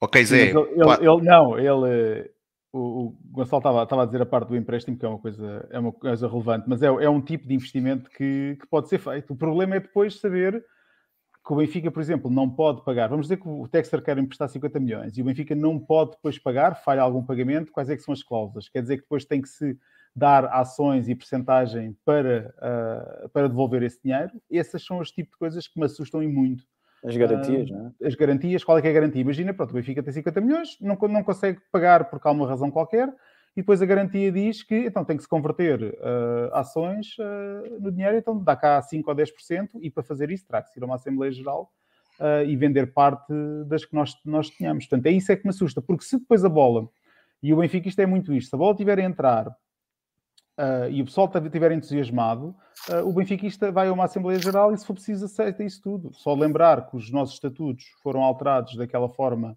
inacreditavelmente pouco democrática, na época, em 2010, quando nós estávamos a varrer tudo com o Jorge Jesus. Portanto, pouca gente foi àquela Assembleia Geral. Eu, 120 eu não, pessoas. 120 pessoas. Eu não estava, eu infelizmente não estava cá e não fui, portanto, eu sou um dos culpados para isso ter Também. acontecido. Um, mas o que aconteceu é, estamos num bom momento e depois, assim, um bocadinho por baixo do tapete, mete-se mete uma coisa dessa, altera-se os estatutos. E é isso é que me preocupa. Porque os mecanismos e as pessoas que estão à frente do Benfica neste momento, eu não confio nada neles. Portanto, qualquer uma dessas ações que possa acontecer em termos de investimento, em termos de qualquer troca, em termos de um parasocial que exista, porque depois até nos estatutos da SAD, para as pessoas saberem, um, há lá uma cláusula que até fala que os, os acordos parasociais são secretos, ou seja, não se podem difundir só os, as pessoas que assinam, ou seja, só os dois acionistas é que, é que sabem sobre ele e não podem ficar para fora. Portanto, nada, isto é completamente pouco transparente e pode estar num desses acordos uh, alguma coisa dessas, em que permita que a pessoa se apodere pendente acordo da Assembleia Geral, ficar com as ações. Epá, e depois, se a bola entra na baliza, o Benfica está aceita tudo. Ou seja, é, isto é um pouco problema. o engodo. Eu tenho, tenho, tenho como, como, todos nós, tenho, vou falando com muitos benfiquistas e há muito, e vou lendo, há muito aquele engodo de uh, com o um investidor o Benfica pode ter, pode voltar a ter uma projeção europeia como se o Texler fosse o Abramovic uh, e mesmo que fosse, e mesmo que fosse, eu creio que em Portugal é preciso também analisar aquilo que foram um, as sociedades que já fizeram isto e a verdade é que as sociedades que já fizeram isto, infelizmente em Portugal nenhuma, nenhuma correu propriamente bem. Nenhuma. Uh, nem, Be nem Belenenses, nem Leiria, nem Beira-Mar, Olhanense. O Farense, era o gajo, o Farense era o gajo do Salamanca também, aquilo foi, foi uma, uma limpeza. O, eu queria dizer só uma coisa antes que o Gonçalo falar, porque o Gonçalo tinha aqui dado força, força, relacionado com aquilo que o Zé estava a dizer. O Texer não vai, obviamente, adquirir uh, X% das ações enquanto acionista da SAD sem querer investir. Ele não claro. vem para aqui para ser acionista do Benfica, não, não, não nasceu em Portugal, mesmo tivesse nascido fora de Portugal e fosse benfiquista, o que era sempre perfeitamente possível, não tem interesse em comprar, em gastar milhões de euros para comprar X% de ações e não tem interesse em investir, quer dizer, isso não faz sentido absolutamente nenhum. Portanto, obviamente que aqui o objetivo é comprar para depois investir. E sim pode nascer um parasocial entre o clube como acionista maioritário e com ele. Mas eu há bocado queria ouvir o Gonçalo e entretanto ele tinha ir. Gonçalo, Tu estavas a falar em opacidade e que é isto, pá? Foi do mais opaco possível. Estás, estás sem áudio, estás sem áudio. Esquece. Esquece. É quando começas a falar do. Não, não. Começa, começa eu acho que eles estão, do... a ouvir, estão a ouvir a nossa conversa e o Gonçalo é, eu, acho, eu acho que o Gonçalo estava a falar bem demais e então alguém do, do, do IT Relembra, relembra lá as pessoas qual é o teu job, qual é o teu job title. Não faças puder, isso. Vão procurar o LinkedIn Gonçalo Pereira para ver se ele, se ele faz alguma coisa na área de informática, que é para mas a informática dele não funciona. Está sem som no computador. Não está sem som. Não, não te ouvimos. Deve estar com não o microfone em baixo. Já percebemos que nos ouves, mas Uh, não, mas eu acho, eu acho eu eu estou preocupado com essa, essa parte e preocupo-me, como estava a dizer, que os sócios depois vão atrás uh, dessa propaganda. Portanto, acaba por ser um exercício de propaganda que é explicado com os exemplos do Manchester City, em que, ou o Chelsea, que não foi campeão durante 50 anos, e depois de um momento para o outro há um investimento brutal do Abramovich, mas nos valores inacreditáveis, que nunca será um investimento de um Texter, nem vamos pensar numa coisa dessas, e nem um clube tem a dimensão depois para poder uh, incorporar um, um, investimento desses. Quer dizer, se meter 30 ou 40 milhões no Benfica neste momento, não te vai fazer uh, ser campeão europeu. O que tu precisas, como nós falamos sempre, é rigor e competência. Portanto, tu tens cá o potencial todo. Não é, não é o dinheiro, tu tens é que gerir bem o dinheiro que nós temos. Nós temos uma faturação de quase 300 milhões de euros. Portanto, o, o mais engraçado, o mais engraçado de tudo era ouvir durante anos Luís Filipe Vieira a dizer, em entrevistas, publicamente, que nunca, enquanto ele fosse presidente do Benfica, que nunca e jamais teria um investidor estrangeiro ou mandasse num clube um investidor estrangeiro sob a presidência dele. Andou sempre a dizer isto e aparentemente andava a negociar às escondidas com, com, através de um terceiro, que era António dos Santos, com um investidor estrangeiro que era Texas e portanto tudo até pode com acontecer. Russos, né? Até com Rússia, exatamente, até pediu o Miguel Moreira para, para... e para os chineses também, tinha chegado Sim. a acordo com, com os chineses, aparentemente. Portanto, o que eu quero dizer ao fim do dia relacionado com isto é muito simples. A ideia que eu tenho, não é por ser benfiquista que tenho essa ideia, é que a marca Benfica e tudo aquilo que o Benfica representa, a nível do futebol em concreto, sem desprezo pelas outras modalidades, ainda tem muito valor. uh, um plantel debilitado, desequilibrado, a jogar futebol neste preciso momento, mantém-se na luta uh, ainda com, com o Sporting e com o Porto também, da forma como estão, uh, e, e, portanto isso significa que o Benfica, minimamente organizado e com algum uh, arcabouço financeiro, de outra maneira, não daquela que nós temos nos últimos anos, andava a passear em Portugal e eventualmente estaria bem mais divulgado e bem mais envolvido na Europa. Gonçalo, estás de volta ou não? Eu estou. Ah, bom. Ah, ah, bom. Epá, tu estavas a falar de opacidade e que isto pá, foi a coisa eu mais sei, opaca já não é que nós vimos vez. aqui. Agora vou tentar falar de um tema mais leve. Podemos falar da Pires de Andrade? Não. Sempre é mais pode, divertido, pode. porque ao bocado fiquei assim um bocadinho com, com ela escondida aqui a Olha, Gonçalo, vou-te fazer uma pergunta, eu vou fazer uma pergunta que depois, depois é extensível ao, tanto ao João como ao, como ao Zé, uh, que é, faria sentido, uh, com a opacidade toda que existiu e com o processo até cartão vermelho, que o Benfica pudesse ter a ousadia de chegar a acordo com o José dos Santos e dizer-lhe assim: meu amigo, eh, você criou aqui um conjunto de ruído enorme à volta do Benfica, nós estamos disponíveis a pagar-lhe o preço, ao preço que você comprou as ações e o Benfica ficar com estas ações. Isto faria sentido ou não? Faria, eu acho que faria. Acho que era uma, acho que era uma saída airosa. Uh, o que não faz sentido é para José António dos Santos. José António dos Santos também as comprou e fez o investimento. Lá está, como disse há bocado o João Diogo, à espera de uma contrapartida e nós sabemos, eh, relativamente a ele, sabemos qual é. Aqui a contrapartida era o nome dele deixar de continuar na Berlinda por maus motivos. mas eu acho que não foi isso que o moveu, não é isso claro, que o move. Claro. Não, não é isso que o move. Portanto, nós sabemos o que é que o move, sabemos com quem é que ele se move, sabemos quem é que ele agora, que foi o peão que ele pôs agora a mover, já que tu não me deixas falar do, do Pires de Andrade, eu vou, vou fala, só fala. falando de forma subliminar. Um, não, eu sobre o Pires de Andrade, eu queria mesmo um, lembrar isto, porque lembro no dia da, da famosa Assembleia Geral, uh, ali os sócios, não só os que tiveram a oportunidade de intervir, mas os que fomos falando ao longo da Assembleia Geral, dividiam-se entre os que achavam que ele era maquiavélico ou que estava ali a fazer um papel muito bem mandado e muito propositado de lançar o caos, e a outra metade que achava que ele era um pateta. Um, é a primeira, claro. Hoje acho que ficou claro uh, que, que, não é pateta nenhum, uh, que sabia perfeitamente o que estava a fazer, uh, a favor de quem estava a fazer e continua a fazê-lo. E portanto é, é uma figura absolutamente deplorável que, que, paira no nosso clube, perigosa de alguma maneira até.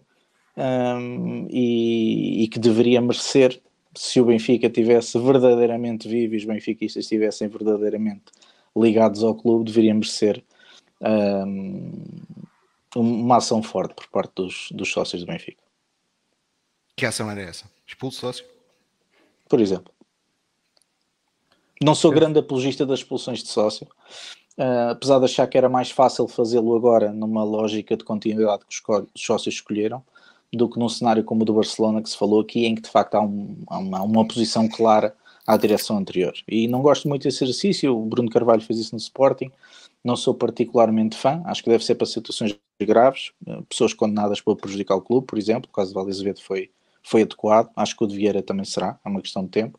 Acho que mais pessoas uh, que estão hoje no Benfica também o serão, um, infelizmente, um, mas acho que que falta, falta aqui de facto uh, um princípio que é muito português de responsabilização das pessoas pelo que fazem,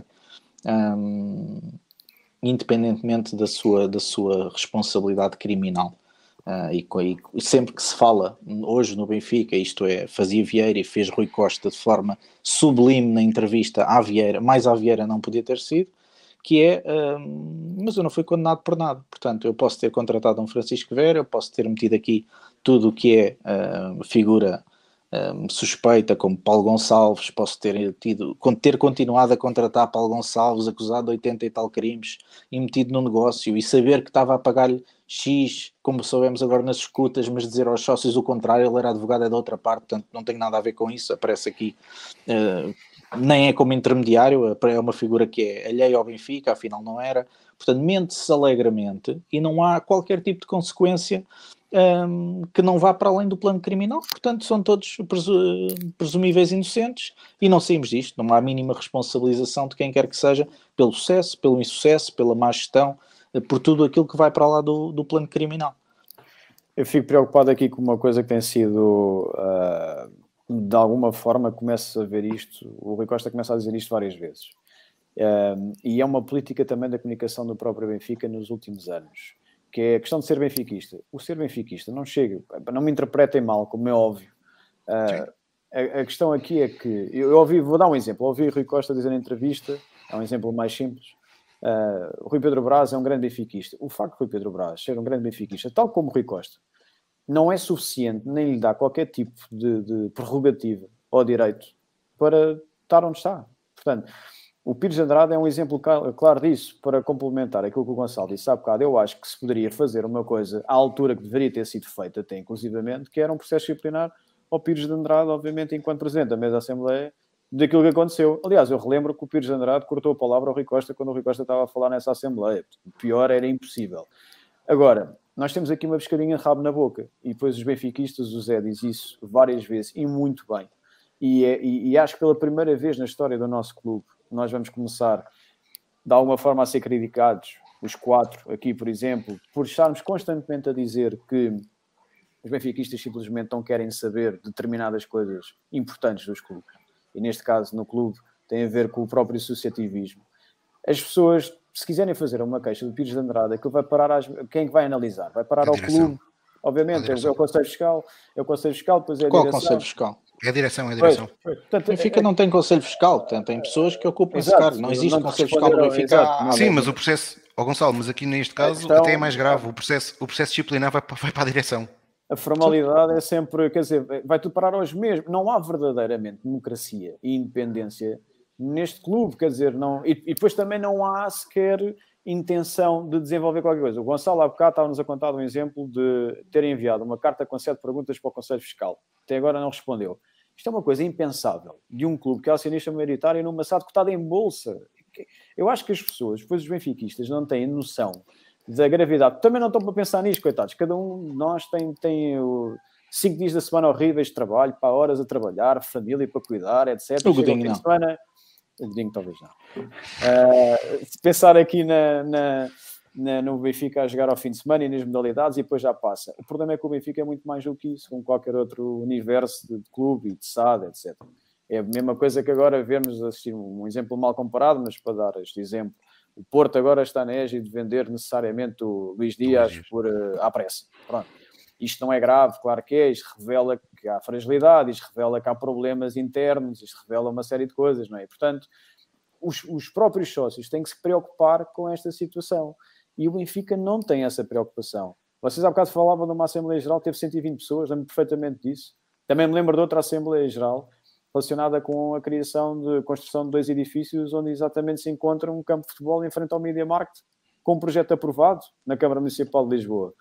Portanto, andaram-se aqui anos e anos e anos a fazer-se o que se queria simplesmente porquê? porque efetivamente nós não queríamos saber daquilo para nada, andávamos a ganhar campeonatos, ganhávamos três campeonatos seguidos, contratávamos bons jogadores, uh, tivemos um campeonato fantástico, com, metade do campeonato fantástico com o Bruno Lage e aquilo foi um boom de jogadores novos para fazer grandes vendas, etc. Mas depois voltamos sempre ao mesmo sítio, voltamos ao ponto de partida, que é, vamos, a, vamos ver no final do dia e não temos nada. Temos um presidente que foi detido em julho passado, o presidente que toda a gente queria é o atual presidente, toda a gente queria, isto é, aqueles que todos ambicionavam durante anos e anos e anos que seria o substituto natural de Luís Filipe Vieira. E vejam naquilo que foi dar. Nem um processo como o do Jorge Jesus, sequer, conseguiu gerir bem. Aliás, ainda disse ao próprio treinador para ir eh, aclarar a cabeça, aliviar a cabeça com, com quem estava contratá-lo. Em, em prejuízo da própria SAD, que isto não, não cabe na cabeça de ninguém. Portanto, andaram aqui anos e anos e anos sem ser minimamente profissionais. O, o, João, já, já agora, o Gonçalo queixa-se dos sete meses, mas o Gonçalo é um dos poucos associados que teve uma menção honrosa pelo atual presidente em direto num programa da TV. Portanto, o Gonçalo não se pode queixar assim tanto, que até teve uma resposta, até teve um miminho para ele, não é, meu canalha? Foi, foi bastante esclarecedor. Isso foi bastante esclarecedor. É? Essa, mas, ó, João, pegando naquilo, falando um pouco mais a sério, isto e, e, e aquilo que tu disseste, como é que é possível o Benfica, e no caso de Jorge Jesus, isso ficou evidente como é que é possível o Benfica ter feito um contrato com um treinador, ficámos a saber na, na sua, na sua saída, uhum. que tinha uma cláusula que a qualquer momento que fosse despedido, o Benfica tinha que pagar 7 milhões e meio, independentemente de faltasse um mês, dois meses, três meses, e a cada adjunto 2 milhões. Isto é inacreditável, para mim é inacreditável como é que o Benfica consegue fazer um contrato destes. Uh, mas, mas, mais do que isto, tu disseste uma coisa que, se eu entendi bem as tuas palavras, é que tu és claramente favorável também àquilo, àquilo que é uma das propostas de revisão estatutária, até inclusive do, do movimento Servir o Benfica, que é a separação de poderes uh, no clube. Uh, porque, porque isso, isso, de facto faz sentido, porque hoje a ideia, a ideia pelo menos que, que eu tenho, uh, e até do, do processo da Assembleia Geral Extraordinária, onde estive relativamente envolvido, é que o Benfica, uh, na prática, nós o que, o que, estamos a fazer hoje é elegemos um presidente que é um todo poderoso. Chame-se ele Luís Filipe Vieira, Rui Costa, Noronha Lopes, Francisco Benítez, seja quem for. Uh, elegemos alguém que de facto ao fim do dia depois concentra todo o poder é. e todos os outros órgãos são esvaziados. É, mas com uma grande diferença neste momento, que eu acho, que é aquela ideia que eu tenho na cabeça. Quando o Luís Filipe Vieira estava à frente do Benfica, tudo passava por ele. Ou seja, era ele que tinha, em último caso, a decisão. Não me parece que fosse uma pessoa que quisesse saber das modalidades, aliás, ele até nem não ligava muito a isso, mas tudo o que fosse futebol era ele que dominava. Não vejo isso acontecer com o Rui Costa, muito honestamente.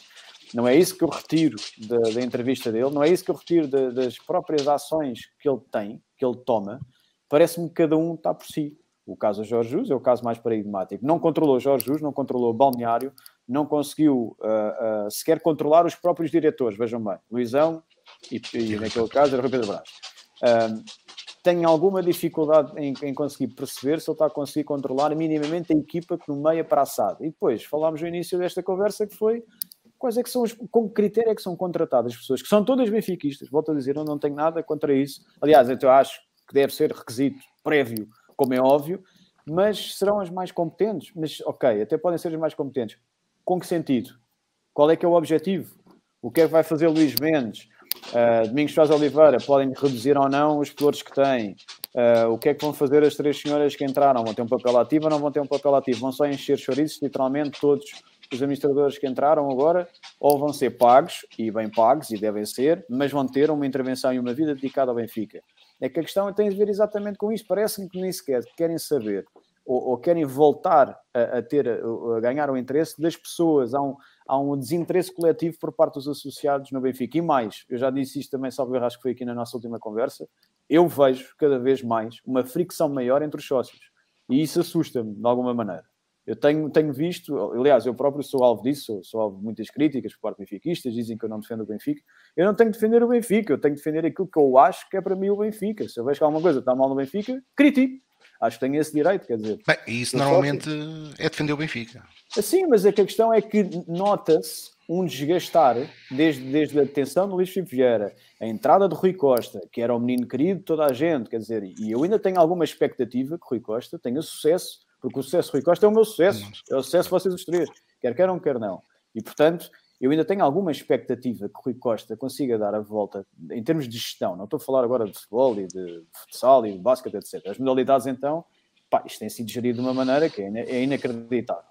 E portanto, nem vou, nem vou tocar nesse assunto, que é um assunto que me é querido e que, sobretudo, o basquete é uma coisa que me faz alguma confusão. Mas uh, nota-se que ele não, não, não controla. E, e eu gostava de saber quem controla. É Domingos Sousa Oliveira? Ou vai ser agora um bloco de, de, executivos. Eu acho que o Rui Costa tem mais uma época e meia de, de manobra para provar aquilo que tem a provar. Senão vou ser obrigado a concordar com o Rui Gomes da Silva, que é uma coisa também que eu não, não gosto de fazer futurologia, não gosto de malear esse tipo de conversa, uh, mas custa-me ver uh, ou ouvir sócios acreditarem que daqui a um ano e meio estamos novamente em, em, em eleições. eleições. Custa-me custa imenso. Ó João, eu antes de passar ao Zé, que o Zé está ali ruído para falar sobre o momento esportivo. Oh. Uh, mas eu queria, eu queria, eu queria para, não, para, para, para ouvir a opinião de, de, de todos, uh, e creio que a tua aqui é particularmente importante. Uh, se fazia sentido ou não o Benfica publicamente dizer José dos Santos um, que está disponível para comprar as ações ao custo que ele adquiriu, as ações. Isto partindo do princípio de algo que tu, tu vais-me confirmar ou não se é verdade, que o Benfica pode, na percentagem de ações que José António dos Santos tem, vetar qualquer venda dele a terceiros. O Benfica tem a possibilidade, sim, tem, tem essa possibilidade, mas o, o Gonçalo há bocado já disse uma coisa muito importante. O José António dos Santos vai vender pelo preço que está à espera do negócio com o Luís Filipe Vieira. Ou seja, o José António Santos nunca vai aceitar qualquer proposta do Benfica Clube para comprar as ações, porque o Benfica Clube nunca lhe vai propor comprar as ações pelo preço que ele quer para ser ressarcido de todo o investimento que fez em Luís Filipe Vieira e nos negócios dele. Isso está completamente fora de questão. Aliás, isso é um negócio que ele tem com o Texter, que ainda deve dar para, para comissões, para Carlos Janela e para mais um U, qualquer coisa que trabalha. O Ribeiro, o, sim. O, Ribeiro, o Ribeiro. Faço, o não faço a mínima ideia. Nós que, quatro lhe pagamos o ordenado. E, e, que, e que, atenção, que há duas semanas atrás, salvo erro, vi uma notícia relacionada com, no seguimento da concretização do negócio do Texter a entrar como acionista do Benfica, haveria uma forte possibilidade de se fazer um, uma, um acordo, uma parceria com o clube brasileiro, como é óbvio, terá que ser o Botafogo, Pronto, já toda a gente percebeu. Portanto, tudo isto, o Benfica está sob, está sob fogo, quer dizer, e nós temos um presidente que não está a conseguir ter um escudo para proteger e depois os resultados esportivos também não ajudam. João, só para, só para pegar aí nesse ponto, um, eu não sei se não será estratégia neste momento de Gentão dos Santos uh, levar o negócio até ao fim uh, como forma de legitimar um bocadinho tudo o que nos trouxe até aqui. Uh, de mostrar isto é um negócio puramente legítimo, puramente limpo, transparente, normal, tanto é que nós vamos continuar a fazê-lo. Uh, portanto, não sei se isto não será de alguma maneira uma narrativa de defesa uh, do próprio José António dos Santos no processo um, do qual é erguido, porque se nós formos a ver o que saiu a público na altura da detenção de Vieira, José António dos Santos foi constituído erguido, mas em nenhum daqueles três casos dos jogadores José António dos Santos tem um papel particularmente relevante, não é receptor uh, dos valores, ao contrário de Vieira, que, que seria receptor uh, dos 2.500 uh, milhões de euros. Dos, Sim, nem intermediário, dois, dois, intermediário dois, é o Bruno milhões e meio de euros. É, uh, e, portanto, o papel, a, a suspeita sobre o António Santos é relativamente à OPA. E o que ele está a tentar demonstrar na narrativa, que pode ser uma narrativa inteligente do ponto de vista de estratégia de defesa, é que isto era um negócio normal, tanto que é normal que vai continuar, apesar de todos os holofotes, uh, até ao fim. Eu até arrisco mais, Gonçalo, se me permitires. Uh, tenho vindo a discutir isso até com um colega meu, que tem uma teoria que, que toda esta falta de constituição existente por parte do Benfica e naquilo que se porta ou que se relaciona diretamente com o José António dos Santos é para branquear exatamente quer a situação de Vieira, quer a situação de José António dos Santos. Eu volto a dizer que se o Benfica não se constitui existente no processo de cartão vermelho, não tem acesso ao que se passou entre José António dos Santos, Textor, Bruno que não tem nada a ver com isto, nesta parte do processo, tem a ver com os jogadores, e portanto acho curioso o Benfica indiretamente está a branquear e está a defender o António dos Santos. Isto, isto, não deixa de ser inacreditável. Portanto, eu, eu concordo nós com podemos, o Gonçalo e acho que há essa possibilidade. Nós podemos cair no ridículo de Vieira vir a ser condenado por ter tirado 2 milhões e meio de euros do clube e o Benfica não poder pedir esse, para ser ressarcido disso. Exatamente. Isto é, é, é absolutamente indescritível. É verdade. Colocando aqui este comentário do Hugo Silva, e o que é que nós, enquanto sócios, devemos fazer? Marcar uma Assembleia Geral Extraordinária para forçar uh, o Benfica a constituir-se como assistente? Uh, era, era, era, era giro, mas dá trabalho, não é? Uh, mas o que, que na prática passaram, devemos fazer? Eu bem vi o que vocês passaram para conseguirmos marcar aquela. Fiz parte também, fui signatário para marcar aquela Assembleia Geral. Aliás, que aconteceu tudo aquilo que aconteceu depois com Pires de Andrade, quando Rui Pereira saiu. Rui Pereira a querer marcar, Pires de Andrade não quis marcar, andou por outro lado e por outro lado. E, portanto, vejam bem o que é que é preciso para um sócio hoje em dia do Benfica conseguir marcar uma Assembleia Geral que devia haver, sei lá, 5, 10, as que fossem necessárias por ano para se debater assuntos do clube. Não há, não há debate no, no Benfica. E eu há bocado estava a pegar esta ideia. Sim, e eu há bocado estava a pegar na ideia da fricção. Eu vejo cada vez mais uma fricção maior entre os sócios do Benfica. Há, há cada vez mais uns a irem para um lado e outros a irem para o outro. E o, e o tema que está sempre no cerne da questão é eu sou mais benfiquista do que tu e tu és menos benfiquista do que eu. É, não há o conteúdo, o conteúdo já não interessa para nada. É só é o bater no peito, é eu sou aquilo. Eu queria também, nós falámos do Pires, mas eu queria que não nos esquecêssemos, enquanto estamos a falar de expulsão de sócios, do nosso amigo Virgílio, se faz favor, não é? O homem que mentiu Está aos na sócios. lista, Está certo. na lista. O homem que mentiu aos sócios ah, por causa de nas eleições. Foi uma das quantas coisas que ele fez. Portanto, inacreditável. Portanto, queria só deixar algum espaço no meu coração para o Virgílio também. Ah, mas em relação às, às, às Tens um ações, coração grande. Um tenho um coração muito grande. Para o caso dele tem que ser grande E, mesmo. te- e tenho uma memória grande também. Até on- no outro dia no, no Facebook estava a falar de um com um rapaz sobre, sobre compromissos da memória também. Um Olha, diz-me uma coisa, e o João Salgado, não? Então, o, o o João Salgado é, é melhor a fazer as coisas. Não é tão. Não é tão ah, é assim, não há tantas provas do João Salgado fazer as coisas como a do Virgílio ou do Pires, por exemplo. O do Pires era simplesmente haver uma comissão externa a, a analisar o que aconteceu em ambas as, ah, as situações e o Pires estava expulso, de certeza absoluta, e o Virgílio exatamente igual. Ah, Mas ainda voltando às ações, estávamos a falar. Ah, Eu acho que o, o Rei dos Francos comprou as ações por um euro. Ah, Uma euro. grande porcentagem delas, aquelas que vieram do Novo Banco, as que, eram, as que originalmente foram compradas pelo Vilarinho e depois o Vilarinho... Novo Banco e Somag. Novo Banco Somag. Somag. Ele comprou a 1.05 Pois. ao Novo Banco e a 1.07 à Somag. Pronto. Que eu tenho dúvidas que as mesmas não tenham sido oferecidas em primeira instância ao Benfica. Não foram, de certeza, porque tem que ser comunicado. Eu acho que, nos- no, como é um valor acima de 2%, acho que tem que Tem ser comunicado ao. Benfica, não é? Pois, tem direito de referência. Portanto, ainda outra coisa, outro documento interessante para saber numa auditoria forense um dia é saber se essa comunicação houve, como é que foi feita essa comunicação, que é para as pessoas também terem noção de quem é que lá está, mas nós já sabemos. Ah, portanto, eu acho que ele nunca vai vender esse, esse um euro, um euro que ele quer fazer aí os, te- os tais, ele vender por 7, faz aí os tais 6 euros que depois paga os investimentos da Imosteps e ainda tira lucro para ele. Portanto, isso aí está, está completamente fora de questão. Reparem, eu até compreendo o homem. Então, o homem perdeu milhões de euros com o Vieira, foi enganado. Não é? Mas Também- para ele não fica. Ó Gonçalo, Portanto, quer ser ressarcido. Isto, isto é, isto é relativamente humano. Eu- É eu- verdade. eu- É, é matemática. Eu só é gostava que ele não usasse o Benfica para, para isso. Gonçalo. Foi, Esse é que é o foi- foi o plano que o. Vieira lhe deu e ele pá, foi enganado. Ó Gonçalo, mas ele não fica um pouco encostado à parede se o Benfica lhe disser nós nunca lhe vamos deixar vender as ações? Não, Epá, mas o porque é que Benfica- fica encostado à parede? mas Porque é ficou, tem ali um Benfica- investimento feito, pouco ou muito, tem ali um Isso investimento é a feito. situação dele que Nunca agora. vai ser ressarcido, não é? Mas, Essa mas, ó, Tiago, Benfica- agora. mas, mas o Benfica, eu acho que o Benfica só pode recusar vender se for alguém que tenha um, ah, um investimento direto, ou seja, se for uma pessoa que tem noutro clube. Portanto, se, for, se eu quiser chegar lá e comprar as ações ao, ao Rei dos Francos e eu não tenho nenhum clube, não sou, não sou sócio ou administrador de outro clube, eu acho que pelos, não sei, mas o João ou o Gonçalo podem dizer que são advogados. Eu acho que não há, eu acho que eles no Benfica Eu não, não pode sou dizer advogado. que não. Eh, pronto, desculpa. É jurista. João é, É coitado, jurista, não é? pronto, Cada um é com a sua jurista. cruz. Pronto.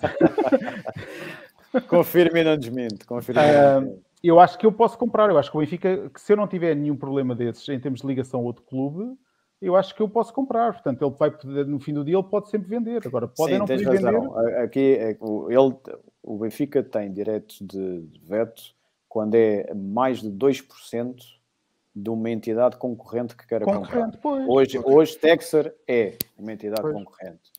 Se eu quiser comprar, como disse o Zé, eu chego ali e compro. Agora, não sei se ele.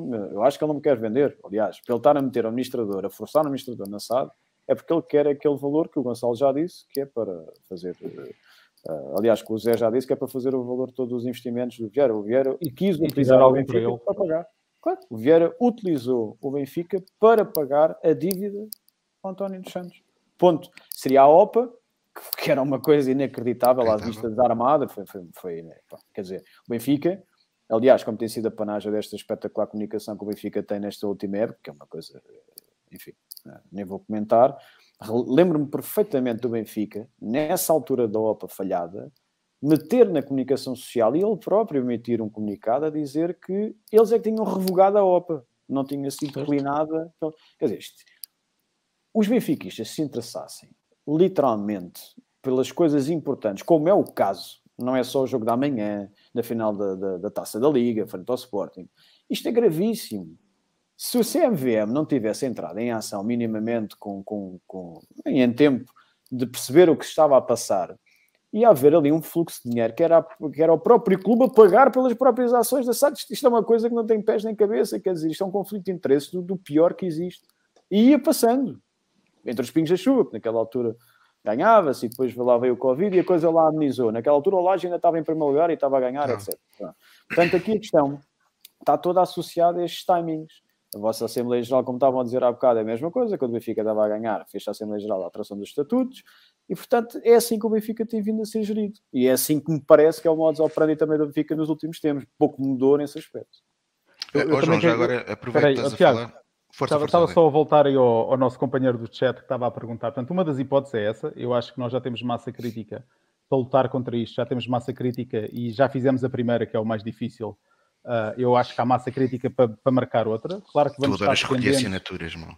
Eu, pelo Benfica, estou lá sempre. Não há, não há problema nenhum. Eu vou para o frio, para a chuva, seja o que for. Acho que há massa crítica para fazer isso. Se nós quisermos fazer outra, conseguimos fazer. A questão vai ser a mesma que vai ser. Temos do outro lado um Fernando Seara que não sei se irá aceitar, porque nós temos uma cláusula nos estatutos uh, que, é, que diz que, que, tens que justificar eh, de forma razoável, coisa qualquer assim, e ele pode não aceitar. Portanto, eu acho que uma das hipóteses para nós podermos lutar contra isto é fazê-lo numa Assembleia Geral Extraordinária, sem dúvida, pá, mas a outra é, epá, tem que se discutir entre os benfiquistas estes problemas. Se vocês conhecem alguém que não saibam ou que não tenham esta opinião, pá, falem com eles, discutam o Benfica, não, não, não meçam uh, pilinhas do benfiquismo, mas tentem se focar no conteúdo. E se conhecerem alguém que não tem essa opinião, pá, tentem falar com ele e tentar mudar. É difícil, claro que é, mas isto só vai lá em que nós passando a mensagem de uns para os outros. Portanto, pá, uh, eu acho que o pior de tudo é dizer que vamos desistir e esperar que eles façam, porque já vimos o que é que aconteceu da última vez. Se nós não dizemos nada, eles continuam a afundar o clube. E, pá, e nós não podemos nos dar ao luxo que eles afundem ainda mais. Portanto, apesar de não ser a altura de eleições, uh, nós temos que dar a cara e temos que, temos que ir para a luta camaradas. Aliás, a, questão aqui nem é só. Eu acho que ao final do dia as pessoas estão sempre preocupadas, estão preocupados com uh, há que tirar quem está à frente do clube. Eu, eu acho que eu, eu nem vejo tanto por aí, eu vejo mais é há que forçar quem está à frente do clube a tomar as medidas certas pois. e essas certamente funcionarão. Ou seja, uh, o Rui Costa neste momento, eu digo Rui Costa porque é quem está à cabeça, obviamente, aqui no, no meio disto, ele tem que ser forçado por nós a provar que efetivamente está a fazer aquilo que é correto. Eu volto a dizer, eu acho que daquilo que é o meu campo de visão, ele tem uma época e meia desportiva para provar que efetivamente sabe ou percebe daquilo que é gestão desportiva. Porque é isto que é o core business da SAP. Pronto. E todos os outros que queiram gravitar à volta dele têm que provar que são bons e competentes nas outras áreas. Comunicação, as modalidades, etc. Se esse resultado não existir, ele próprio tem que sair. Pronto, e aí percebemos, não, não tem condições para continuar. Ou forçamos, ou ele sai por si. Eu quero acreditar que o Rui Costa tem um sentido de benfiquismo muito mais elevado do que o Luís Filipe Vieira. Aliás, Luís Filipe Vieira disse, como já hoje sabe publicamente, que teve que ficar agarrado ao Benfica, porque senão se ele cá para fora sem, sem estar ligado ao Benfica, meu Deus, onde é que ele já está? Portanto, aqui a questão é que eu acho que quero ter a, a esperança que o Rui Costa tem esse sentimento de benfiquismo. Não é só ir para a BTV dizer que é muito benfiquista desde a cave da Maia, ou que vinha do 14, ou, ou não sei, não, não quer saber. 34, 69. 32. 34, não sei, 34. na carreira toda da carreira. E portanto a questão aqui é que ele tenha noção, se tiver que sair para, uh, para dar lugar a alguém que, que de facto é mais competente ou, ou que revela ter outras, outras uh, valências para assumir o cara, que o faça. E isso assim vai ser até bem recordado. Oh, João, eh, pegando só naquilo que estás a dizer, tu achas que Rui Costa consegue ter essa dimensão altruísta de, e de benfiquismo de colocar o lugar à disposição ao fim. Esperemos que não. Esperemos que não. Para já, esperemos que isso não aconteça, mas uh, partindo do princípio que temos uma época e meia similar àquilo que tem sido o último ano e meio, Olha, depois tenho... de ter estado 10 anos à frente do futebol do Benfica? Eu tenho. É um, é, esse tema é um, é um tópico que já era muito batido no meu círculo social antes dele sequer ser, ser eleito presidente, era algo que, que, já se batia, porque no dia que ele fosse, que tipo de presidente seria? Ou seria rodear pessoas para poder fazer o trabalho todo por ele e ele depois tinha o, dedo, o seu dedo no futebol? E se teria hombridade suficiente para renunciar caso tivesse tudo a correr mal? Eu acho honestamente, desta experiência que temos vivido enquanto ele como presidente, que ele acusa o toque. Ou seja, ele é uma pessoa que percebe-se, é uma pessoa transparente na, na, quando, está em, quando está desconfortável. Um exemplo, a entrevista na BTV, a primeira parte estava altamente desconfortável. Ele é uma pessoa que revela, não é um Luís Filipe Vieira nesse aspecto, é uma pessoa que revela, tu consegues perceber quando ele está à rasca, tu consegues perceber quando ele se sente confortável a falar, tu consegues perceber se ele está preparado, se não foi preparado e, portanto, isso é uma vantagem quer se queira, quer não. E eu acho que isso é o grande problema que ele vai ter. Se, se, se este mandato continuar como está, eu acredito que ele consiga ter essa capacidade de colocar o cargo à disposição. Não me parece ter as condições que, que, que outros tinham uh, de continuar e de forçar e de ter aquela capacidade de manter toda a gente à volta dele, sobretudo com estes problemas todos que nós estamos aqui a falar. Ele herdou a pior coisa que podia ter herdado no Benfica, que é o, o, o, dirigismo de Vieira, da forma como era, como era dirigido, e mais, sendo um seguidista de Vieira, ele assumiu que não colocava questões relativamente à gestão de Luís Filipe Vieira. Ele assinava.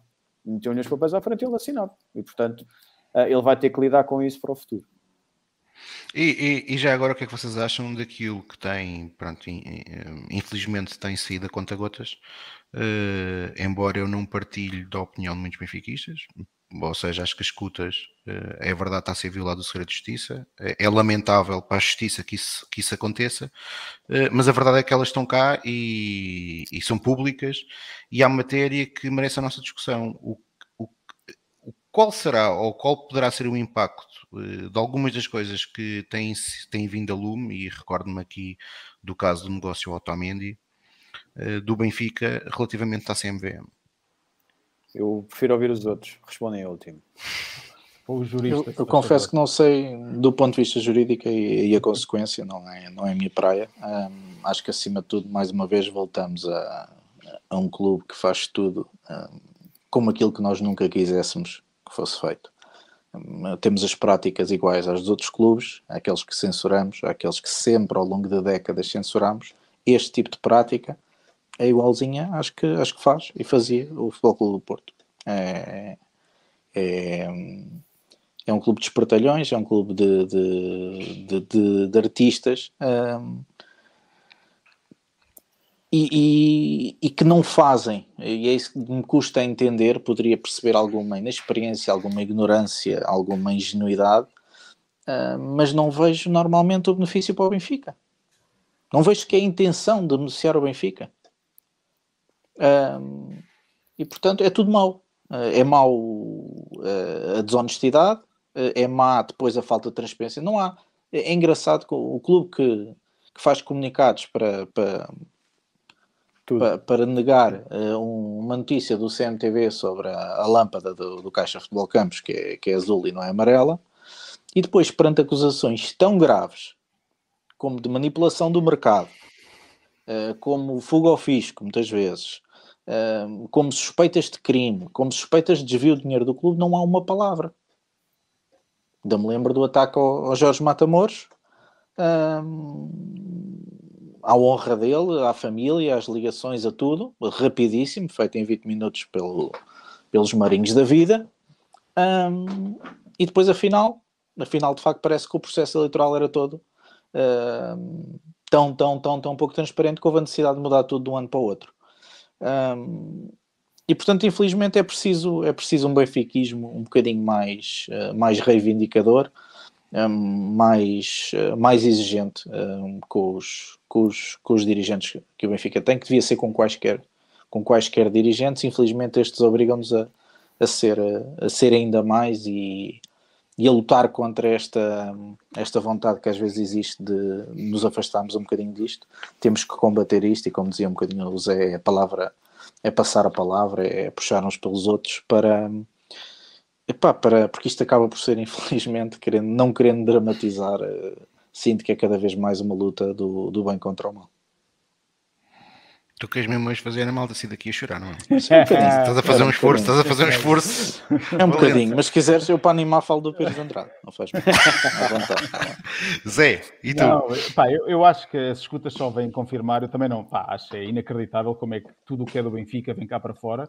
Uh, e nós sabemos que agora também vai haver um, um processo com, com, os corruptos de Palermo e que também vamos ver se vêm cá para fora as coisas como vieram para o Benfica. Pá, é inacreditável. já agora, desculpa estar a interromper. Desculpa interromper e estou a cortar aqui o teu raciocínio, mas só pegando naquilo que o Gonçalo disse, há muitas práticas que de facto são daquilo que é conhecido, são efetivamente muito similares àquilo que se passa em Palermo, uh, mas a verdade é que até agora, felizmente, pelo menos até agora, Uh, ainda não tivemos, em não sei quantos mails que foram públicos, escutas, ainda não tivemos um, um responsável do Benfica a falar com o árbitro, a dar-lhe dar conselhos matrimoniais. Ou a tentar beneficiar o Benfica. Eu, eu não, não tivemos, é, é pior, não tivemos ninguém a tentar beneficiar o Benfica, nem que é fosse. só roubar. É, nem que fosse numa eu, rifa, é só roubar. Eu, eu não meto, é isso que eu ia dizer, eu não meto as mãos no fogo pelos, pelos artistas que nos gerem, uh, mas eu acho que simplesmente o objetivo em todas as transações, eu acho que se houver mesmo uma, uma auditoria forense um dia, todas as transações que existiram no Benfica nos últimos, por exemplo, 10 anos,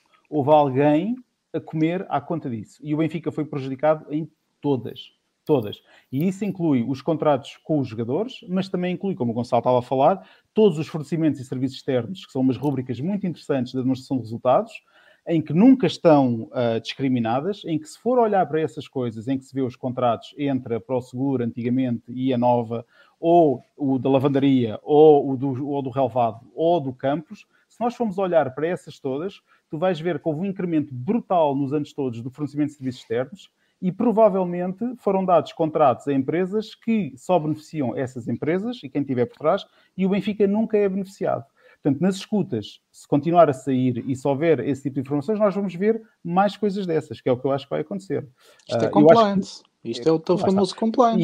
E, e por isso, e se calhar por isso, e agora voltando um bocadinho aqui atrás, se calhar por isso a ideia foi meter duas juristas ou advogadas, não sei qual delas é que elas são, se elas são João, se elas são Gonçalo, mas uh, temos duas que estão é o neste melhor momento. Dos dois mundos. Pronto, melhor dos dois mundos. Temos duas dessas nas nove, e eu não sei se um daqueles pelouros vai ser feito tal compliance e outro vai ser o jurídico, uh, para tentar camuflar um bocadinho que estamos a fazer qualquer coisa.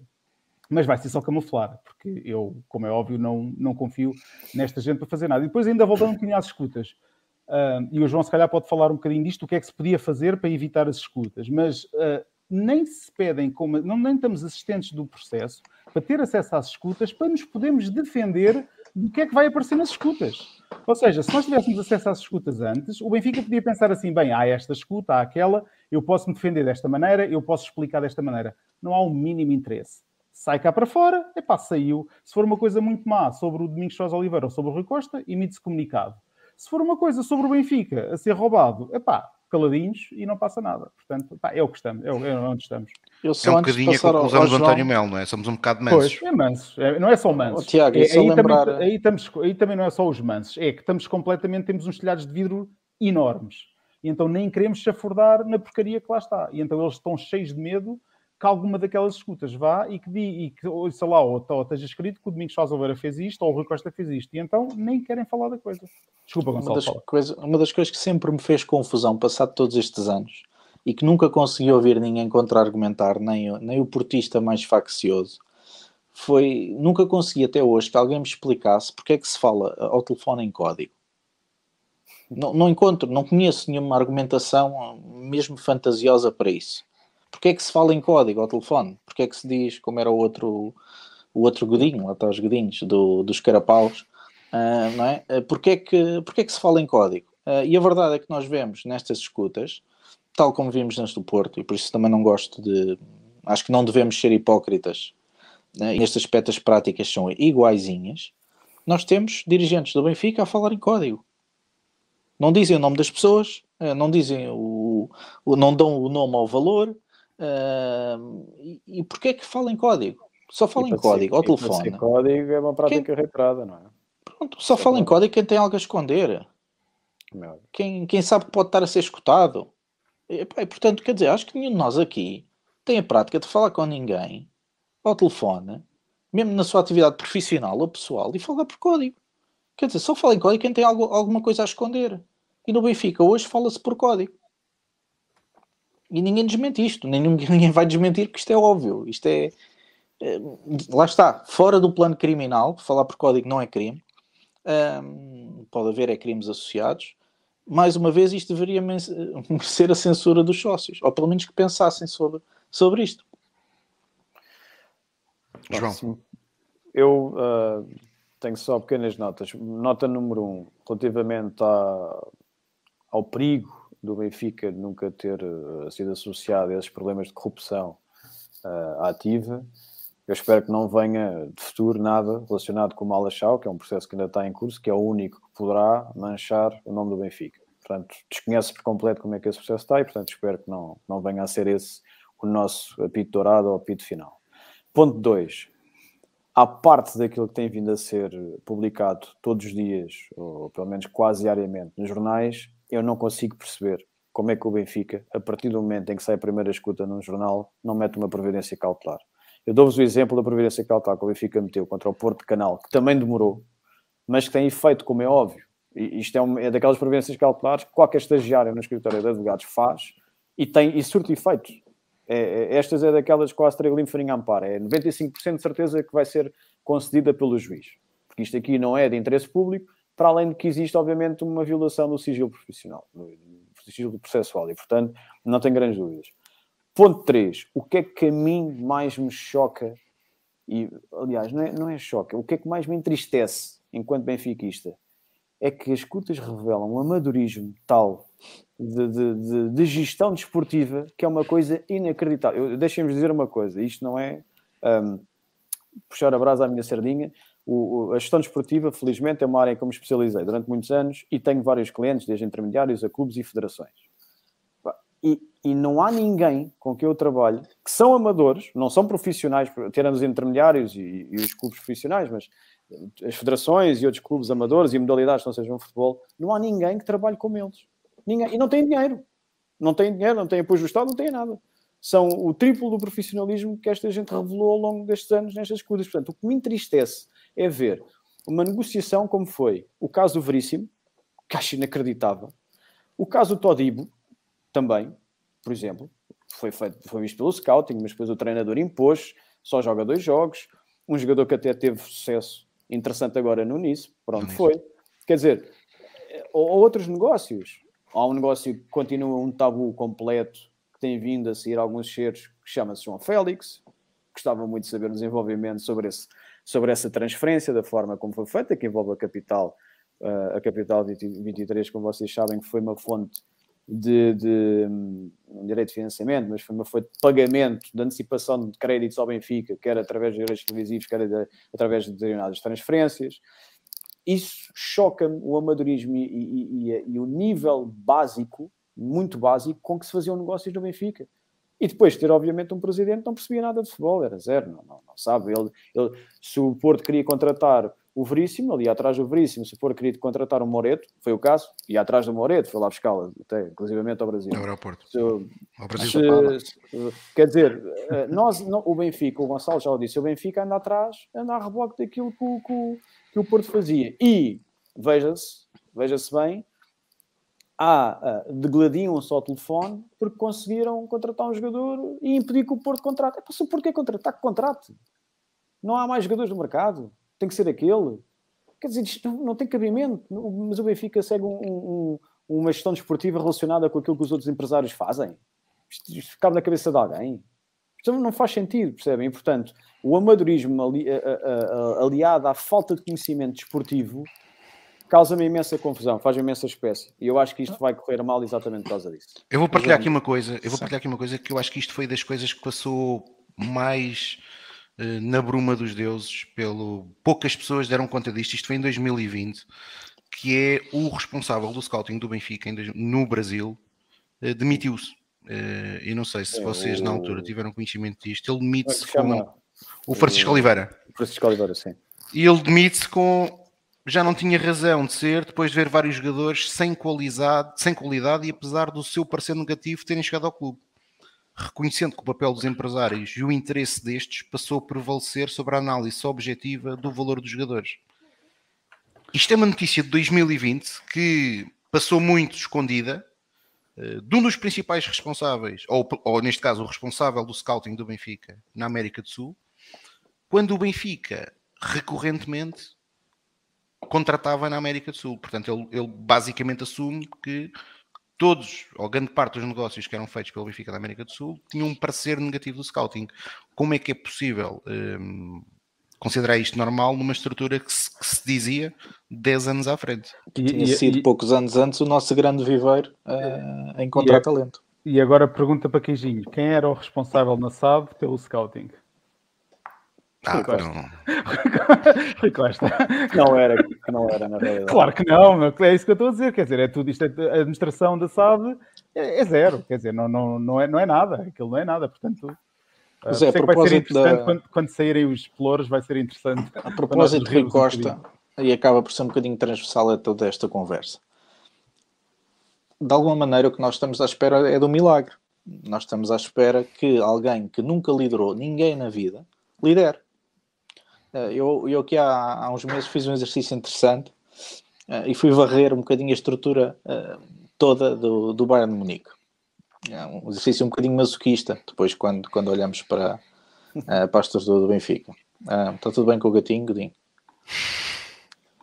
Um, e, e o que nos o que, o que eu encontrei nessa, nessa análise foi um, que a estrutura da, do, do Bayern um, a estrutura não desportiva, a desportiva é relativamente conhecida, temos os Canos, os Romanigas, os Salihamidzic da vida, um, os Summers, portanto temos jogadores vencedores.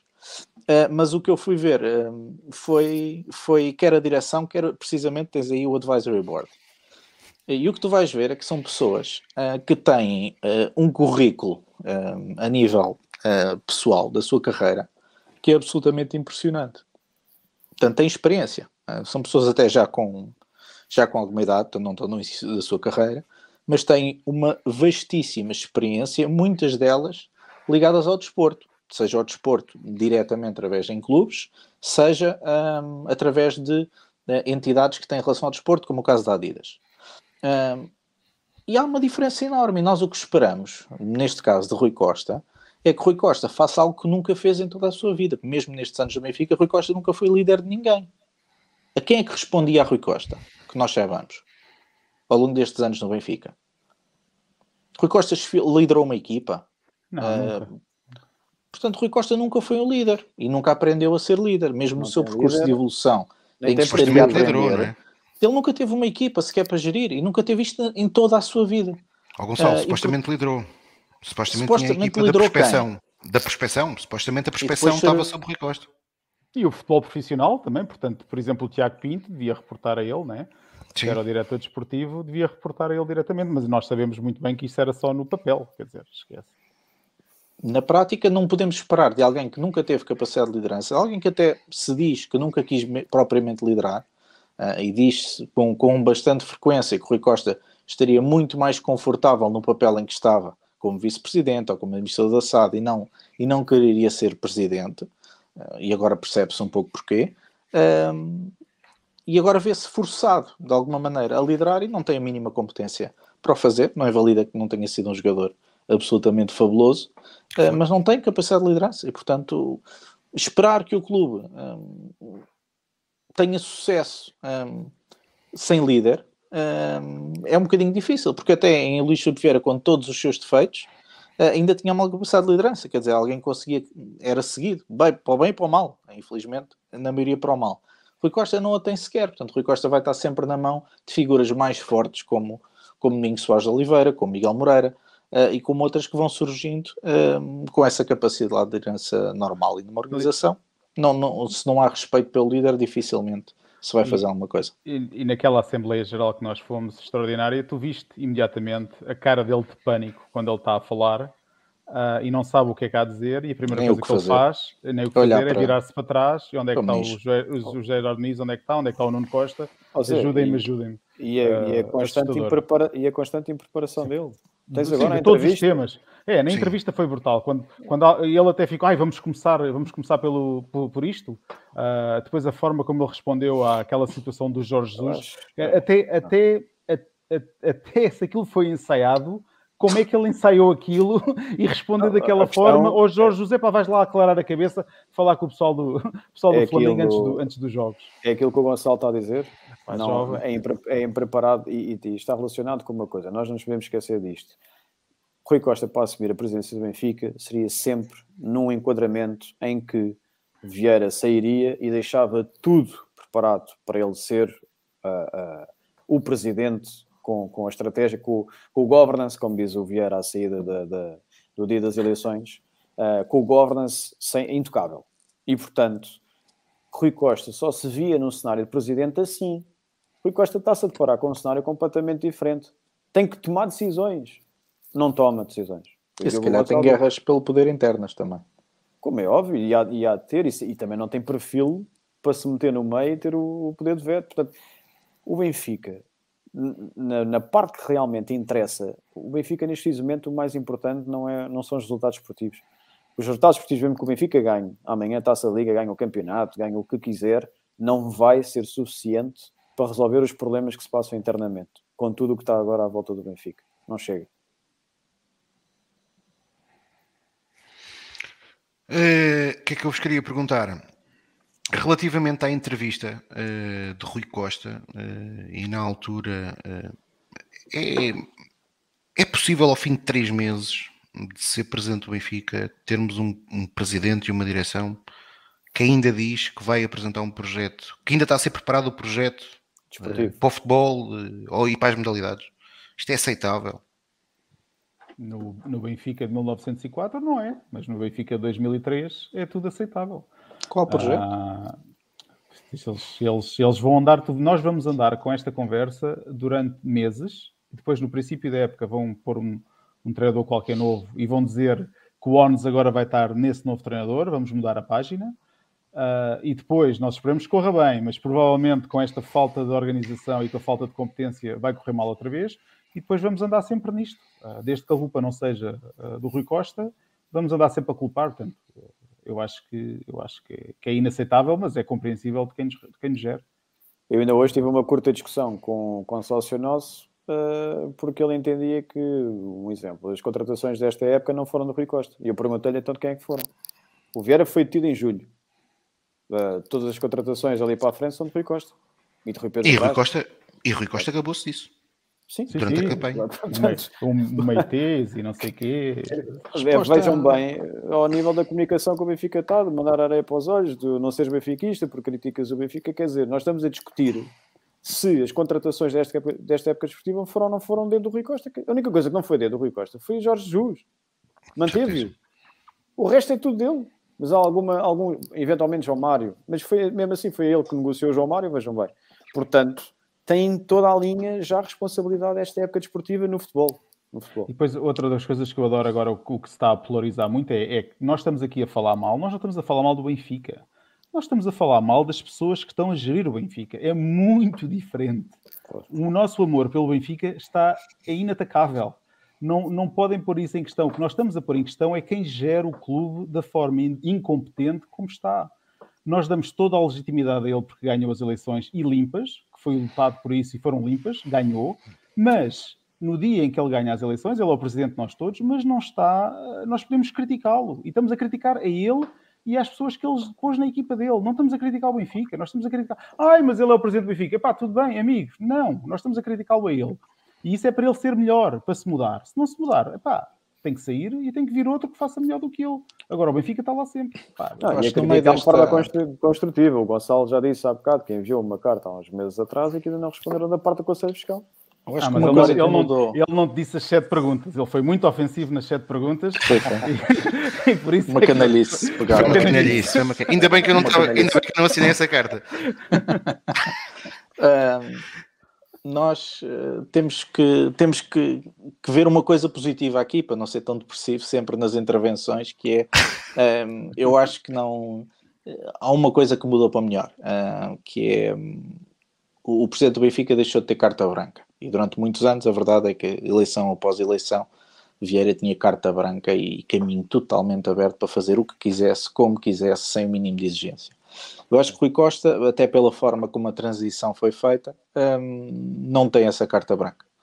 Um, terá de parte dos sócios, mas tem, tem uma militância um bocadinho mais, mais vigilante, um, que se reflete na, na, comunicação social, que se reflete na, nas várias intervenções públicas que existem, no facto de se existir oposição, desde Rui Gomes da Silva, Serviu Benfica, a Noronha Lopes, que não sabemos bem se é, se não é, mas existe, existe, existe a tal massa crítica um, e que se viu, por exemplo, na, na véspera da, uh, da entrevista do Rui Costa, ou seja, há uma opinião pública já com algum peso a questionar. Isso não é tudo, está muito longe de ser tudo, está muito longe de combater a apatia dos sócios, mas é, é, é um fator positivo. Um, e acho que Rui Costa também não está confortável uh, com isso e nota-se.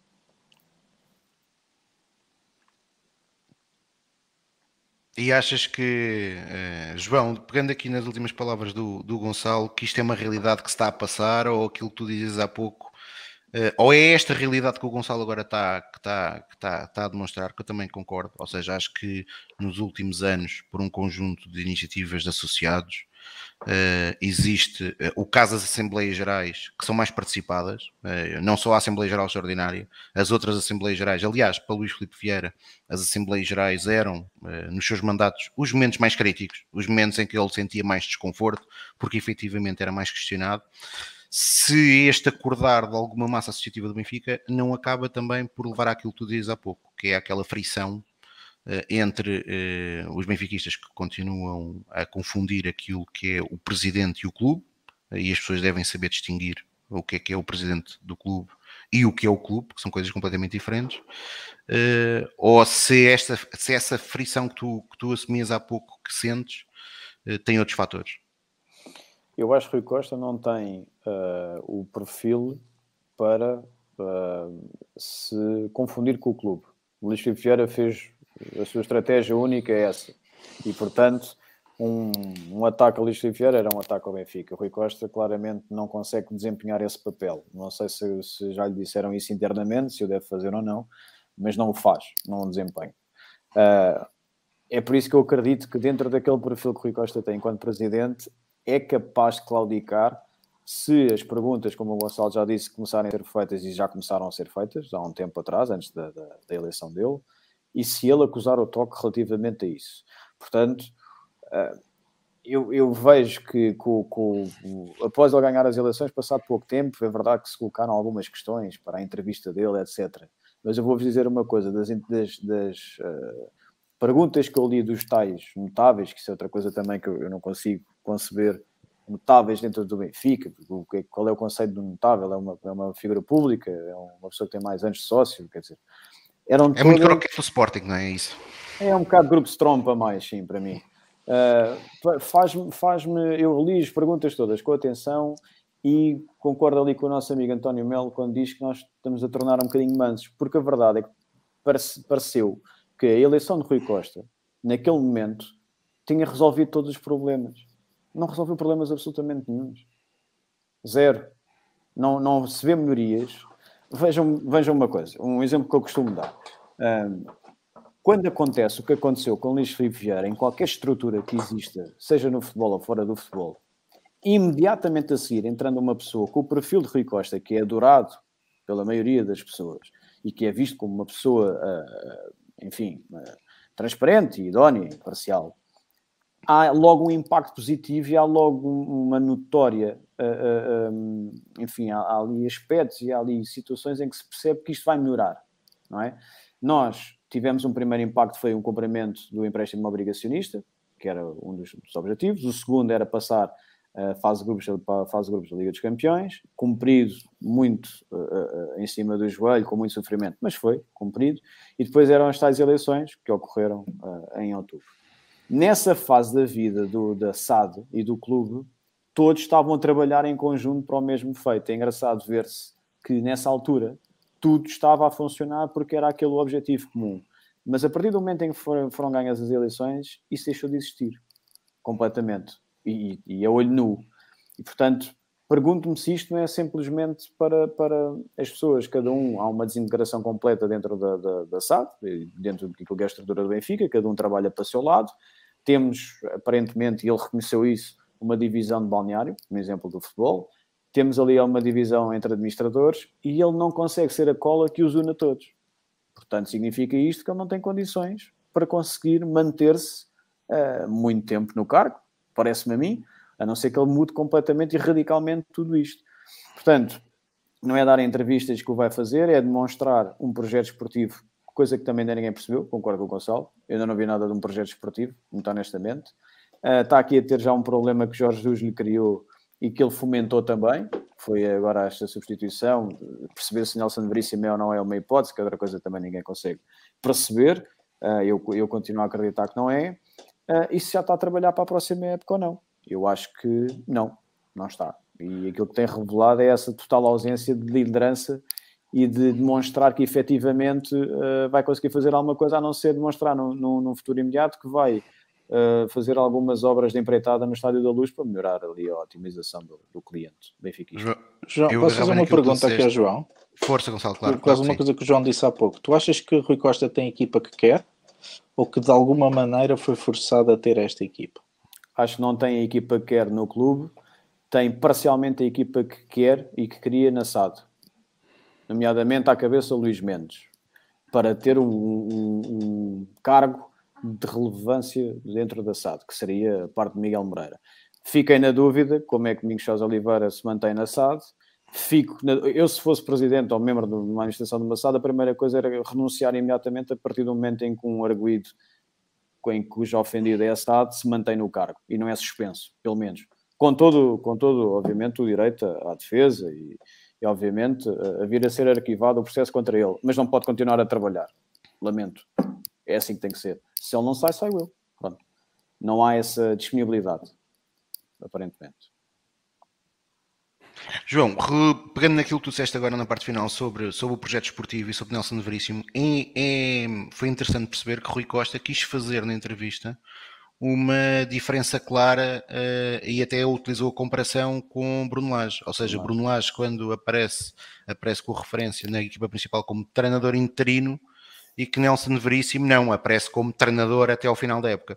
Uh, mas isso, isso não acaba por revelar que não existe, ou, ou seja, nós, nós, para nós creio eu, para os quatro que estamos aqui, de facto não existe um projeto esportivo no, no, Benfica.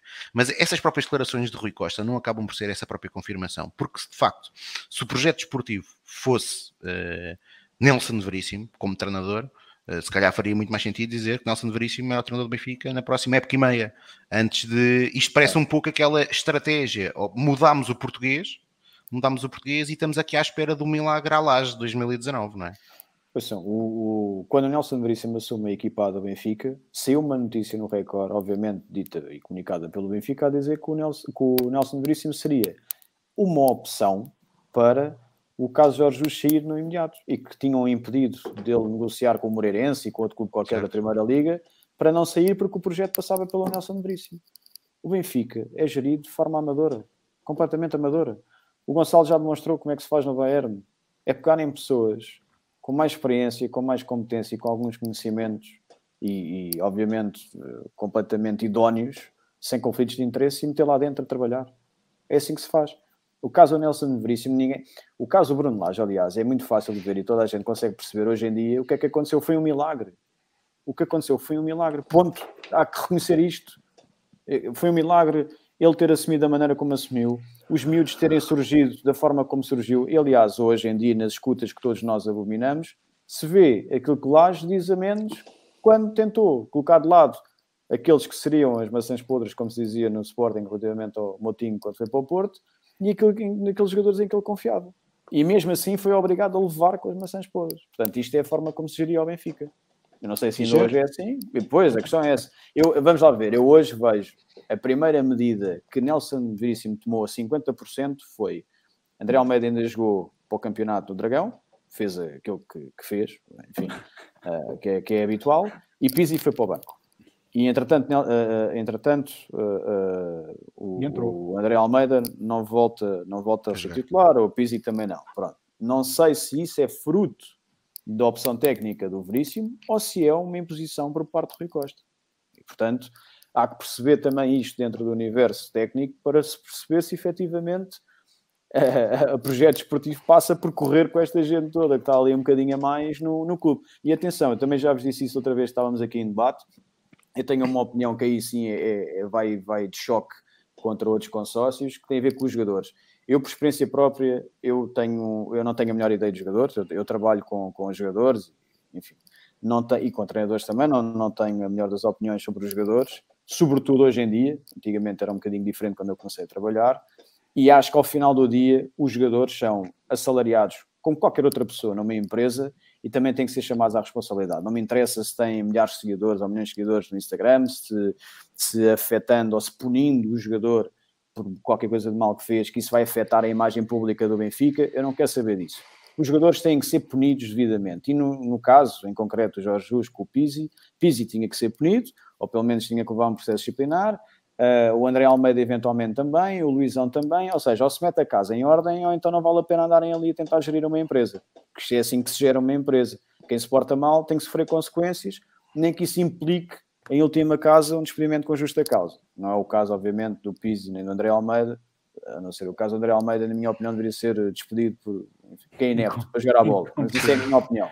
Isso é a minha opinião, já revelei isto várias vezes publicamente. Acho que o André Almeida é um caso crónico de um jogador que está no Benfica, que por mais benfiquista que seja, voltamos novamente ao mesmo, ao mesmo princípio, e agradeço muito que seja benfiquista, não tem condições para ser jogador do Benfica. É para ponto, não, não, não, não vale a pena discutir, isto é um assunto que não vale a pena discutirem, por exemplo, comigo, é um jogador que eu não consigo rever absolutamente nada naquilo que o Benfica precisa em campo. E não venham lá com, com, com dar tudo em, em campo. E com, com, O Benfica não precisa de jogadores só que deem tudo em campo. O Benfica precisa, e habituou-nos ao longo da nossa vida, há muito mais do que isso. Não foi isso que eu vi ao longo de 40 anos que tenho de idade no Benfica. Vi alguns Andrés Almeida, mas vi uma equipa, equipas compostas por outro tipo de jogador e por outros tipos de jogadores. É? É, para terminarmos, que já vamos passar, já, já passamos as duas horas. Uh, Zé, uh, agarrando um pouco aquilo que disse o João e, e sobre a, até a própria equipa de futebol, se, como é que é possível um clube ter Luizão e Rui Pedro Brás supostamente no balneário e aparentemente uh, os dois mandam o mesmo, porque ninguém percebe quem é que manda mais um do que o outro, e como é que isto depois é possível nós pararmos mais de uma equipa que, e isto para o campeonato, faz dois jogos horríveis com o Moreirense e com o Aroca e tem o, um dos principais responsáveis no banco, neste caso Luizão, num dos casos uh, a abanar a cabeça para os associados, que depois de ser depois da equipa do Benfica ser veiada, bem, eu ainda sou do tempo, uh, felizmente, em que o Tony ganhava jogos em casa por 2-0 e, estava, e, e tinha umas meias finais da Taça UEFA para jogar a seguir, que era assobiado no fim do jogo. Uh, portanto, uma equipa do Benfica ser assobiada depois de empatar um a um não é propriamente um, não é propriamente uh, não deveria ser propriamente fora de normal. E depois quando, quando em Aroca o único atleta que tem a hombridade de se dirigir aos adeptos do Benfica é Julian Weigel, que hoje mais uma vez demonstrou o que é que é um atleta profissional ao falar português numa conferência de imprensa. Uh, algo que eu por acaso uh, custa-me perceber no Benfica, como é que há um conjunto de atletas estrangeiros que representam o Benfica 3, 4, 5, 6 épocas consecutivas e não dizem uma palavra em português. Uh, foi o único atleta que se conseguiu aproximar aos adeptos do Benfica uh, e cumprimentar os adeptos, embora tivesse a ser, tivesse a ser apopado, toda a equipa estava a ser apopada, porque o responsável, mais uma vez Luizão, uh, chamou a equipa toda para recolher o balneário. falta de liderança, como estávamos a falar. Quer dizer, não há, não há liderança de cima, ou seja, não há uma forma de estar nos jogos. Lembro muito bem do Shell, era uma das pessoas que mandava sempre os, os jogadores uh, para, para, agradecer ao público uh, e aos sócios que vão, mas é, é, falta de liderança, ou seja, não se sabe quem é que manda dentro do clube, em termos do Rui Costa. Depois para baixo ainda não se percebeu muito bem onde é que começa, se, o, se o Rui Pedro Braz é diretor-geral, se é diretor desportivo, se está no banco uh, com valências de tomar conta da equipa ou se é o Luizão, portanto não existe. Depois o Luizão tem muito essa mania, que nós já também já, nos lembramos das alturas em que ele vinha do Brasil todos os anos a pedir um aumento salarial, portanto não é a pessoa que nós podemos contar com ele, portanto ele nunca percebeu muito bem o que é que é o Benfica. O Benfica, eh, ele foi um símbolo do Benfica, ganhou muitos, muitos títulos para o Benfica, mas eu ainda acho que ele não percebe muito bem o que é que é o Benfica. Eu tenho uma história interessante dessas que estás a falar igual a que vocês tiveram no Oroca, eh, foi em Kiev. Eu fui ver o jogo a Kiev, que nós ganhámos 2-0. Uh, quando o Servi marca o golo do nosso lado, vai para a bancada oposta celebrar o golo, em vez de ir para pé de nós. Quando acaba o jogo, eles acabam o jogo e estávamos 50 pessoas mais ou menos na nossa bancada do lado, com o pessoal do João Ney, o pessoal dos Diabos, e, pá, e não vêm cá. Portanto, isto também vem de cima, vem do que se passa para os jogadores. Não se passa que eles têm que sempre agradecer aos sócios, e que os sócios são, eles estão ali por causa dos sócios e o Benfica existe por causa dos sócios, mas essa, essa liderança não passa para baixo. Então depois os jogadores fazem o que querem. Uh, como o Grimaldo não fala uma palavra português, porque ninguém de cima diz, amigo, tu estás aqui, tu tens que falar português, tens que aprender. E o Weigl, como é um jogador diferente, uh, assim encaixou, quis aprender a falar português. Mas tem a ver com o que o jogador quer. Não tem a ver com o que o clube manda fazer. Portanto, nós estamos com uma crise brutal, não só de valores, como já falámos, de identidade, mas muito de liderança. Nós não temos ninguém que lidere o clube de cima a baixo epá, e depois dá nisto. Isto é os pequenos exemplos que nós tivemos, que já existiram anteriormente, naquele exemplo do Jesus uh, a mandar vir com o Shell, mas nós temos N exemplos destes nas modalidades inteiras. Ainda no outro dia, não sei se tu estavas lá no jogo de. Não sei se foi o basquete ou o Foi o basquete com o Sporting. Foi o basquete com o Sporting. Foi uma confusão de todo o tamanho com lá o diretor técnico. O team manager. O team, team manager, manager, não sei qual é o job title dele que foi outra vez uma confusão toda também no final do jogo e, epá, e é o que é, passa de cima para baixo, não há liderança e depois reflete-se nas pessoas todas que lá trabalham. Ah, portanto, é, uh, é, é eu, nós estamos. Eu não quero ser injusto, não quero ser injusto porque eu confesso que não li as declarações todas depois do fim do jogo com o Boa Vista agora para a taça da Liga, mas eu creio que não há nenhuma declaração de nenhum atleta uh, do Benfica, uh, nem, nem técnica, nem de equipa técnica uma palavra para o aniversário de Eusébio ou para o falecimento de Miklos Fer. Não passa uh, nada, porque o, que demonstra bem, eh, não, não os técnicos nem os jogadores, mas aquilo que se calhar devia ser o trabalho de uma estrutura profissional, explicar o que é que aquele dia significava para os benfiquistas. Gonçalo, Rui Pedro Brás, o que é que tu achas? Achas que Rui Pedro Brás era aquilo que o Benfica precisava? Consegues, percebes o projeto esportivo que Rui Pedro Brás trouxe? A mais-valia que Rui Pedro Brás trouxe a mais a Tiago Pinto? Ou ainda não percebeste o que é que Tiago Pinto fazia no Benfica? Tive muito tempo para até tentar perceber. Fiquei um bocadinho mais elucidado com estas escutas um, sobre o envolvimento de Rui Pedro Brás com Jorge Jesus uh, antes de vir para o Benfica. Um, é, mais uma vez, é, é, é uma questão de. Uh, acho que falta um bocadinho de vivência aos, aos dirigentes do Benfica, sinceramente. Faltava-lhes eh, ter tido um ou dois empregos, se calhar, antes de, antes de, antes de assumir uma responsabilidade tão grande e tão importante como é uh, trabalhar no Benfica. Um, o Rui Pedro Braz era comentador de futebol. Podia ser qualquer um de nós, quer dizer, se me pusessem lá, um, eu se calhar eh, fazia pior, eh, pronto, pelo menos não roubava, não, não era tudo mal, mas, um, mas cá não fazia, não, fazia, não fazia melhor, obviamente, sou um curioso do futebol. Um, e Rui Pedro Brás também. Um, não tinha qualquer experiência num clube pequeno, num clube de, de, segunda divisão, não tinha experiência absolutamente nenhuma em futebol profissional. E vai, de repente, assumir o maior, o maior, o maior cargo que existe do futebol profissional em Portugal. Não é? é como eu não ter nenhuma experiência numa área qualquer, em medicina, e de repente eu vou gerir o maior hospital do país. Quer dizer, isto, isto não faz sentido absolutamente nenhum. Uh, Rui Pedro Braz não tem competência para o cargo, não tinha, não, foi, não é preciso ver, pode ter acertado num jogador ou noutro, uh, ou falhar, até podemos ter a sorte, mas isto está tudo, está tudo entregue à sorte, de fazer um bom trabalho. Uh, mas não há nenhuma razão objetiva para nós acreditarmos nisso. Uh, e depois vamos ver na Alemanha, são ex-jogadores são jogadores que fizeram a sua carreira, que não, não saíram de jogadores como Luizão, desculpa, só Tiago concluir. o, o Sama não sai e como de repente vai para o Bayern. O Sama tem o seu, o seu percurso de dirigismo desportivo antes de chegar a de fazer o seu trabalho no, no Bayern. Uh, e portanto isto não é um, um, um percurso direto. Epá, é o Luizão, o gajo sente muito o clube e tal, mandava umas, umas coisas e tal, uh, e gritava e batia no peito, uh, e portanto é o maior. Não, o Luizão não há de ser muito respeitado porque alguém vai poder ser, ser, dizer sempre, ou lembrar sempre os seus telhados de vidro. Rui Pedro Brás era uma andota, como comentador desportivo, num programa que era uma andota, era um programa de constante desrespeito pelos profissionais dos clubes de futebol, dos vários, e de repente salta direto para o Benfica, escolhido por Luís Vieira. E pá, e, portanto, um, o que é que nós esperamos? Eu vou dizer, o que é que nós podemos esperar de um presidente que não tem experiência de liderança, uh, de um diretor técnico uh, que, que nem um nem outro sabem falar inglês já agora. Estamos em 2022, nem Rui Costa nem Luizão sabem falar inglês. E são coisas relativamente básicas para comunicar com os jogadores, para, para poder negociar contratos, para falar com clubes estrangeiros, para falar com outras entidades, como patrocinadores, etc.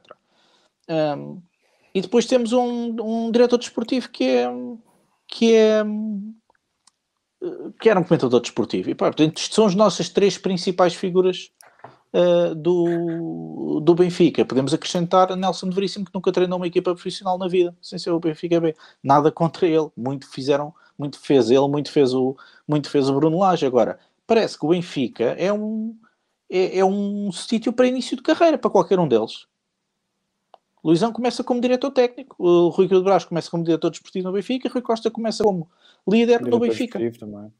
Portanto, somos todos. Isso o Benfica é ótimo, é um salto para o, para o clube. Depois, e depois vamos criticar jogadores brasileiros que dizem: epá, eu quero ir para o Benfica para depois poder dar o, uh, dar o salto para um clube grande europeu. Se calhar não temos muita moral uh, hoje em dia para criticar essas declarações de jogadores. Gonçalo, já agora só, aquilo estava a interromper porque a última vez que nós estivemos aqui teve como nosso convidado o Diogo Boalma e o Diogo dizia algo que lhe faz, eh, ele teve funções como diretor desportivo e que ele ainda não consegue perceber qual a necessidade que o Benfica tem, tendo um diretor desportivo, de utilizar intermediários nos negócios, ou seja, falar com o empresário do atleta é normal, o Benfica é uma relação que tem, tem que ser tida, eh, mas termos um diretor desportivo que depois necessita de se rodear de não sei quantos mais intermediários para fazer negócios, eh, e isso infelizmente, e nós temos percebido isso ao longo das últimas semanas, é algo que de facto é uma prática corrente. Uh, João, eu ia, eu ia dar-te a honra de encerrar hoje, uh, ia-te perguntar, Rui Pedro Braz no Benfica já demonstrou o que é que faz ou continuamos todos à espera que sejam como, como Tiago Pinto, de alguém algum dia nos explique o que é que eles fazem? Eh, Tiago, deixa-me só para terminar, para, para ajudar aqui a, a tornar mais interessante a resposta do João, que é, João, tu também costumas contratar outros advogados para fazer o teu trabalho uh, como intermediários? Só, é uma curiosidade que eu tenho, como já estou um bocadinho afastado há uns anos, Uh, se contratas advogados para falar com os teus clientes, por exemplo. Não, mas já percebi que dá jeito, mas não, não, não contrato, temos que ser nós a tratar. Depende das comissões. Sabe, sabe, pois, se calhar depende das comissões, não é de toda a minha área. O Rui Pedro Brás tem, uma, tem aqui uma história muito curiosa na entrada do Benfica. O Rui Pedro Brás tra trabalhou na secção do futsal há muito tempo atrás. Uh, eu coincidi com ele no Benfica ali na, na altura da BTV, comentava ali umas coisas a outras. E passado aqueles anos todos que o, que o, que o Gonçalo já descreveu e que eu concordo a 100% e subscrevo, aquilo que era Rui Pedro Brás na televisão, entra a pedido de Jorge Mendes e com o telefonema do Cristiano Ronaldo a fazer versão uh, para Luís Filipe Vieira ao meter, num cara que eu ainda não percebi sequer se é diretor técnico, confesso, ou se é diretor desportivo. Eu tive a oportunidade, como vocês devem ter lido também, como eu, uh, umas declarações do empresário, salvo erro, do, do Yarem Chuk, uh, que parabenizou o Rui Pedro Brás pelo, pelo excelente trabalho que fez na contratação. De... Bom, também não custa muito chegar ali e pagar 17 milhões para um jogador que estão a pedir 17 milhões. Não é assim muito difícil. Eu não quero, obviamente, com isto manchar a reputação futura de, de Rui Pedro Brás no cargo em que for. Eu só quero dizer uma coisa, que não era da confiança de Rui Costa, se calhar passou a ser agora, mas não era.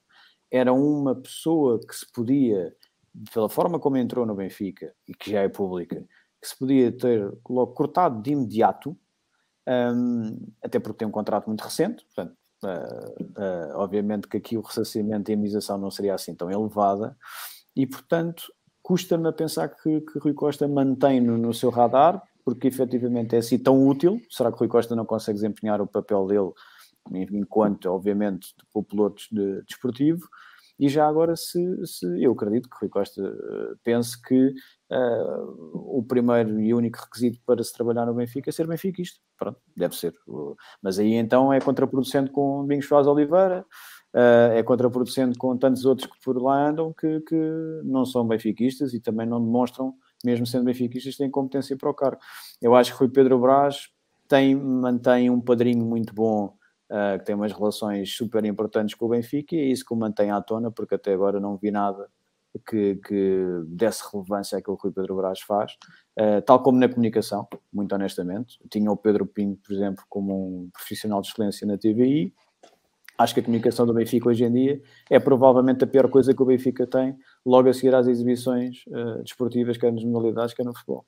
E não consigo perceber se é essa a competência, uh, se tem a competência suficiente para gerir os determinados uh, departamentos que existem no, no, Benfica, que entretanto é uma fonte de receita brutal para pagar salários desta gente toda. Deixem-me que eu vos diga também, porque parece que a fonte não seca no Benfica para, para ter os custos que existem com, com esta gente toda. Bem, agradecer aos três a vossa presença aqui hoje. Vamos no futuro, eh, daqui a umas semanas, ter mais uma um Fala Benfica especial com foco na auditoria forense. Uh, para já, hoje despeço-me de todos, desejando que amanhã o Sport Lisboa Benfica acabe com, com a mala pata de estar há dois anos e cinco meses sem conquistar nenhum troféu uh, oficial em Portugal. Portanto, que amanhã o Benfica vença o Sporting Clube Portugal. Uh, e portanto que o Benfica conquista a taça da Liga e depois possa continuar o resto da época com dignidade e lutando pela vitória em cada um dos jogos. Muito obrigado a todos que nos seguiram hoje. Obrigado, boa noite. Viva o Benfica. Viva o Benfica.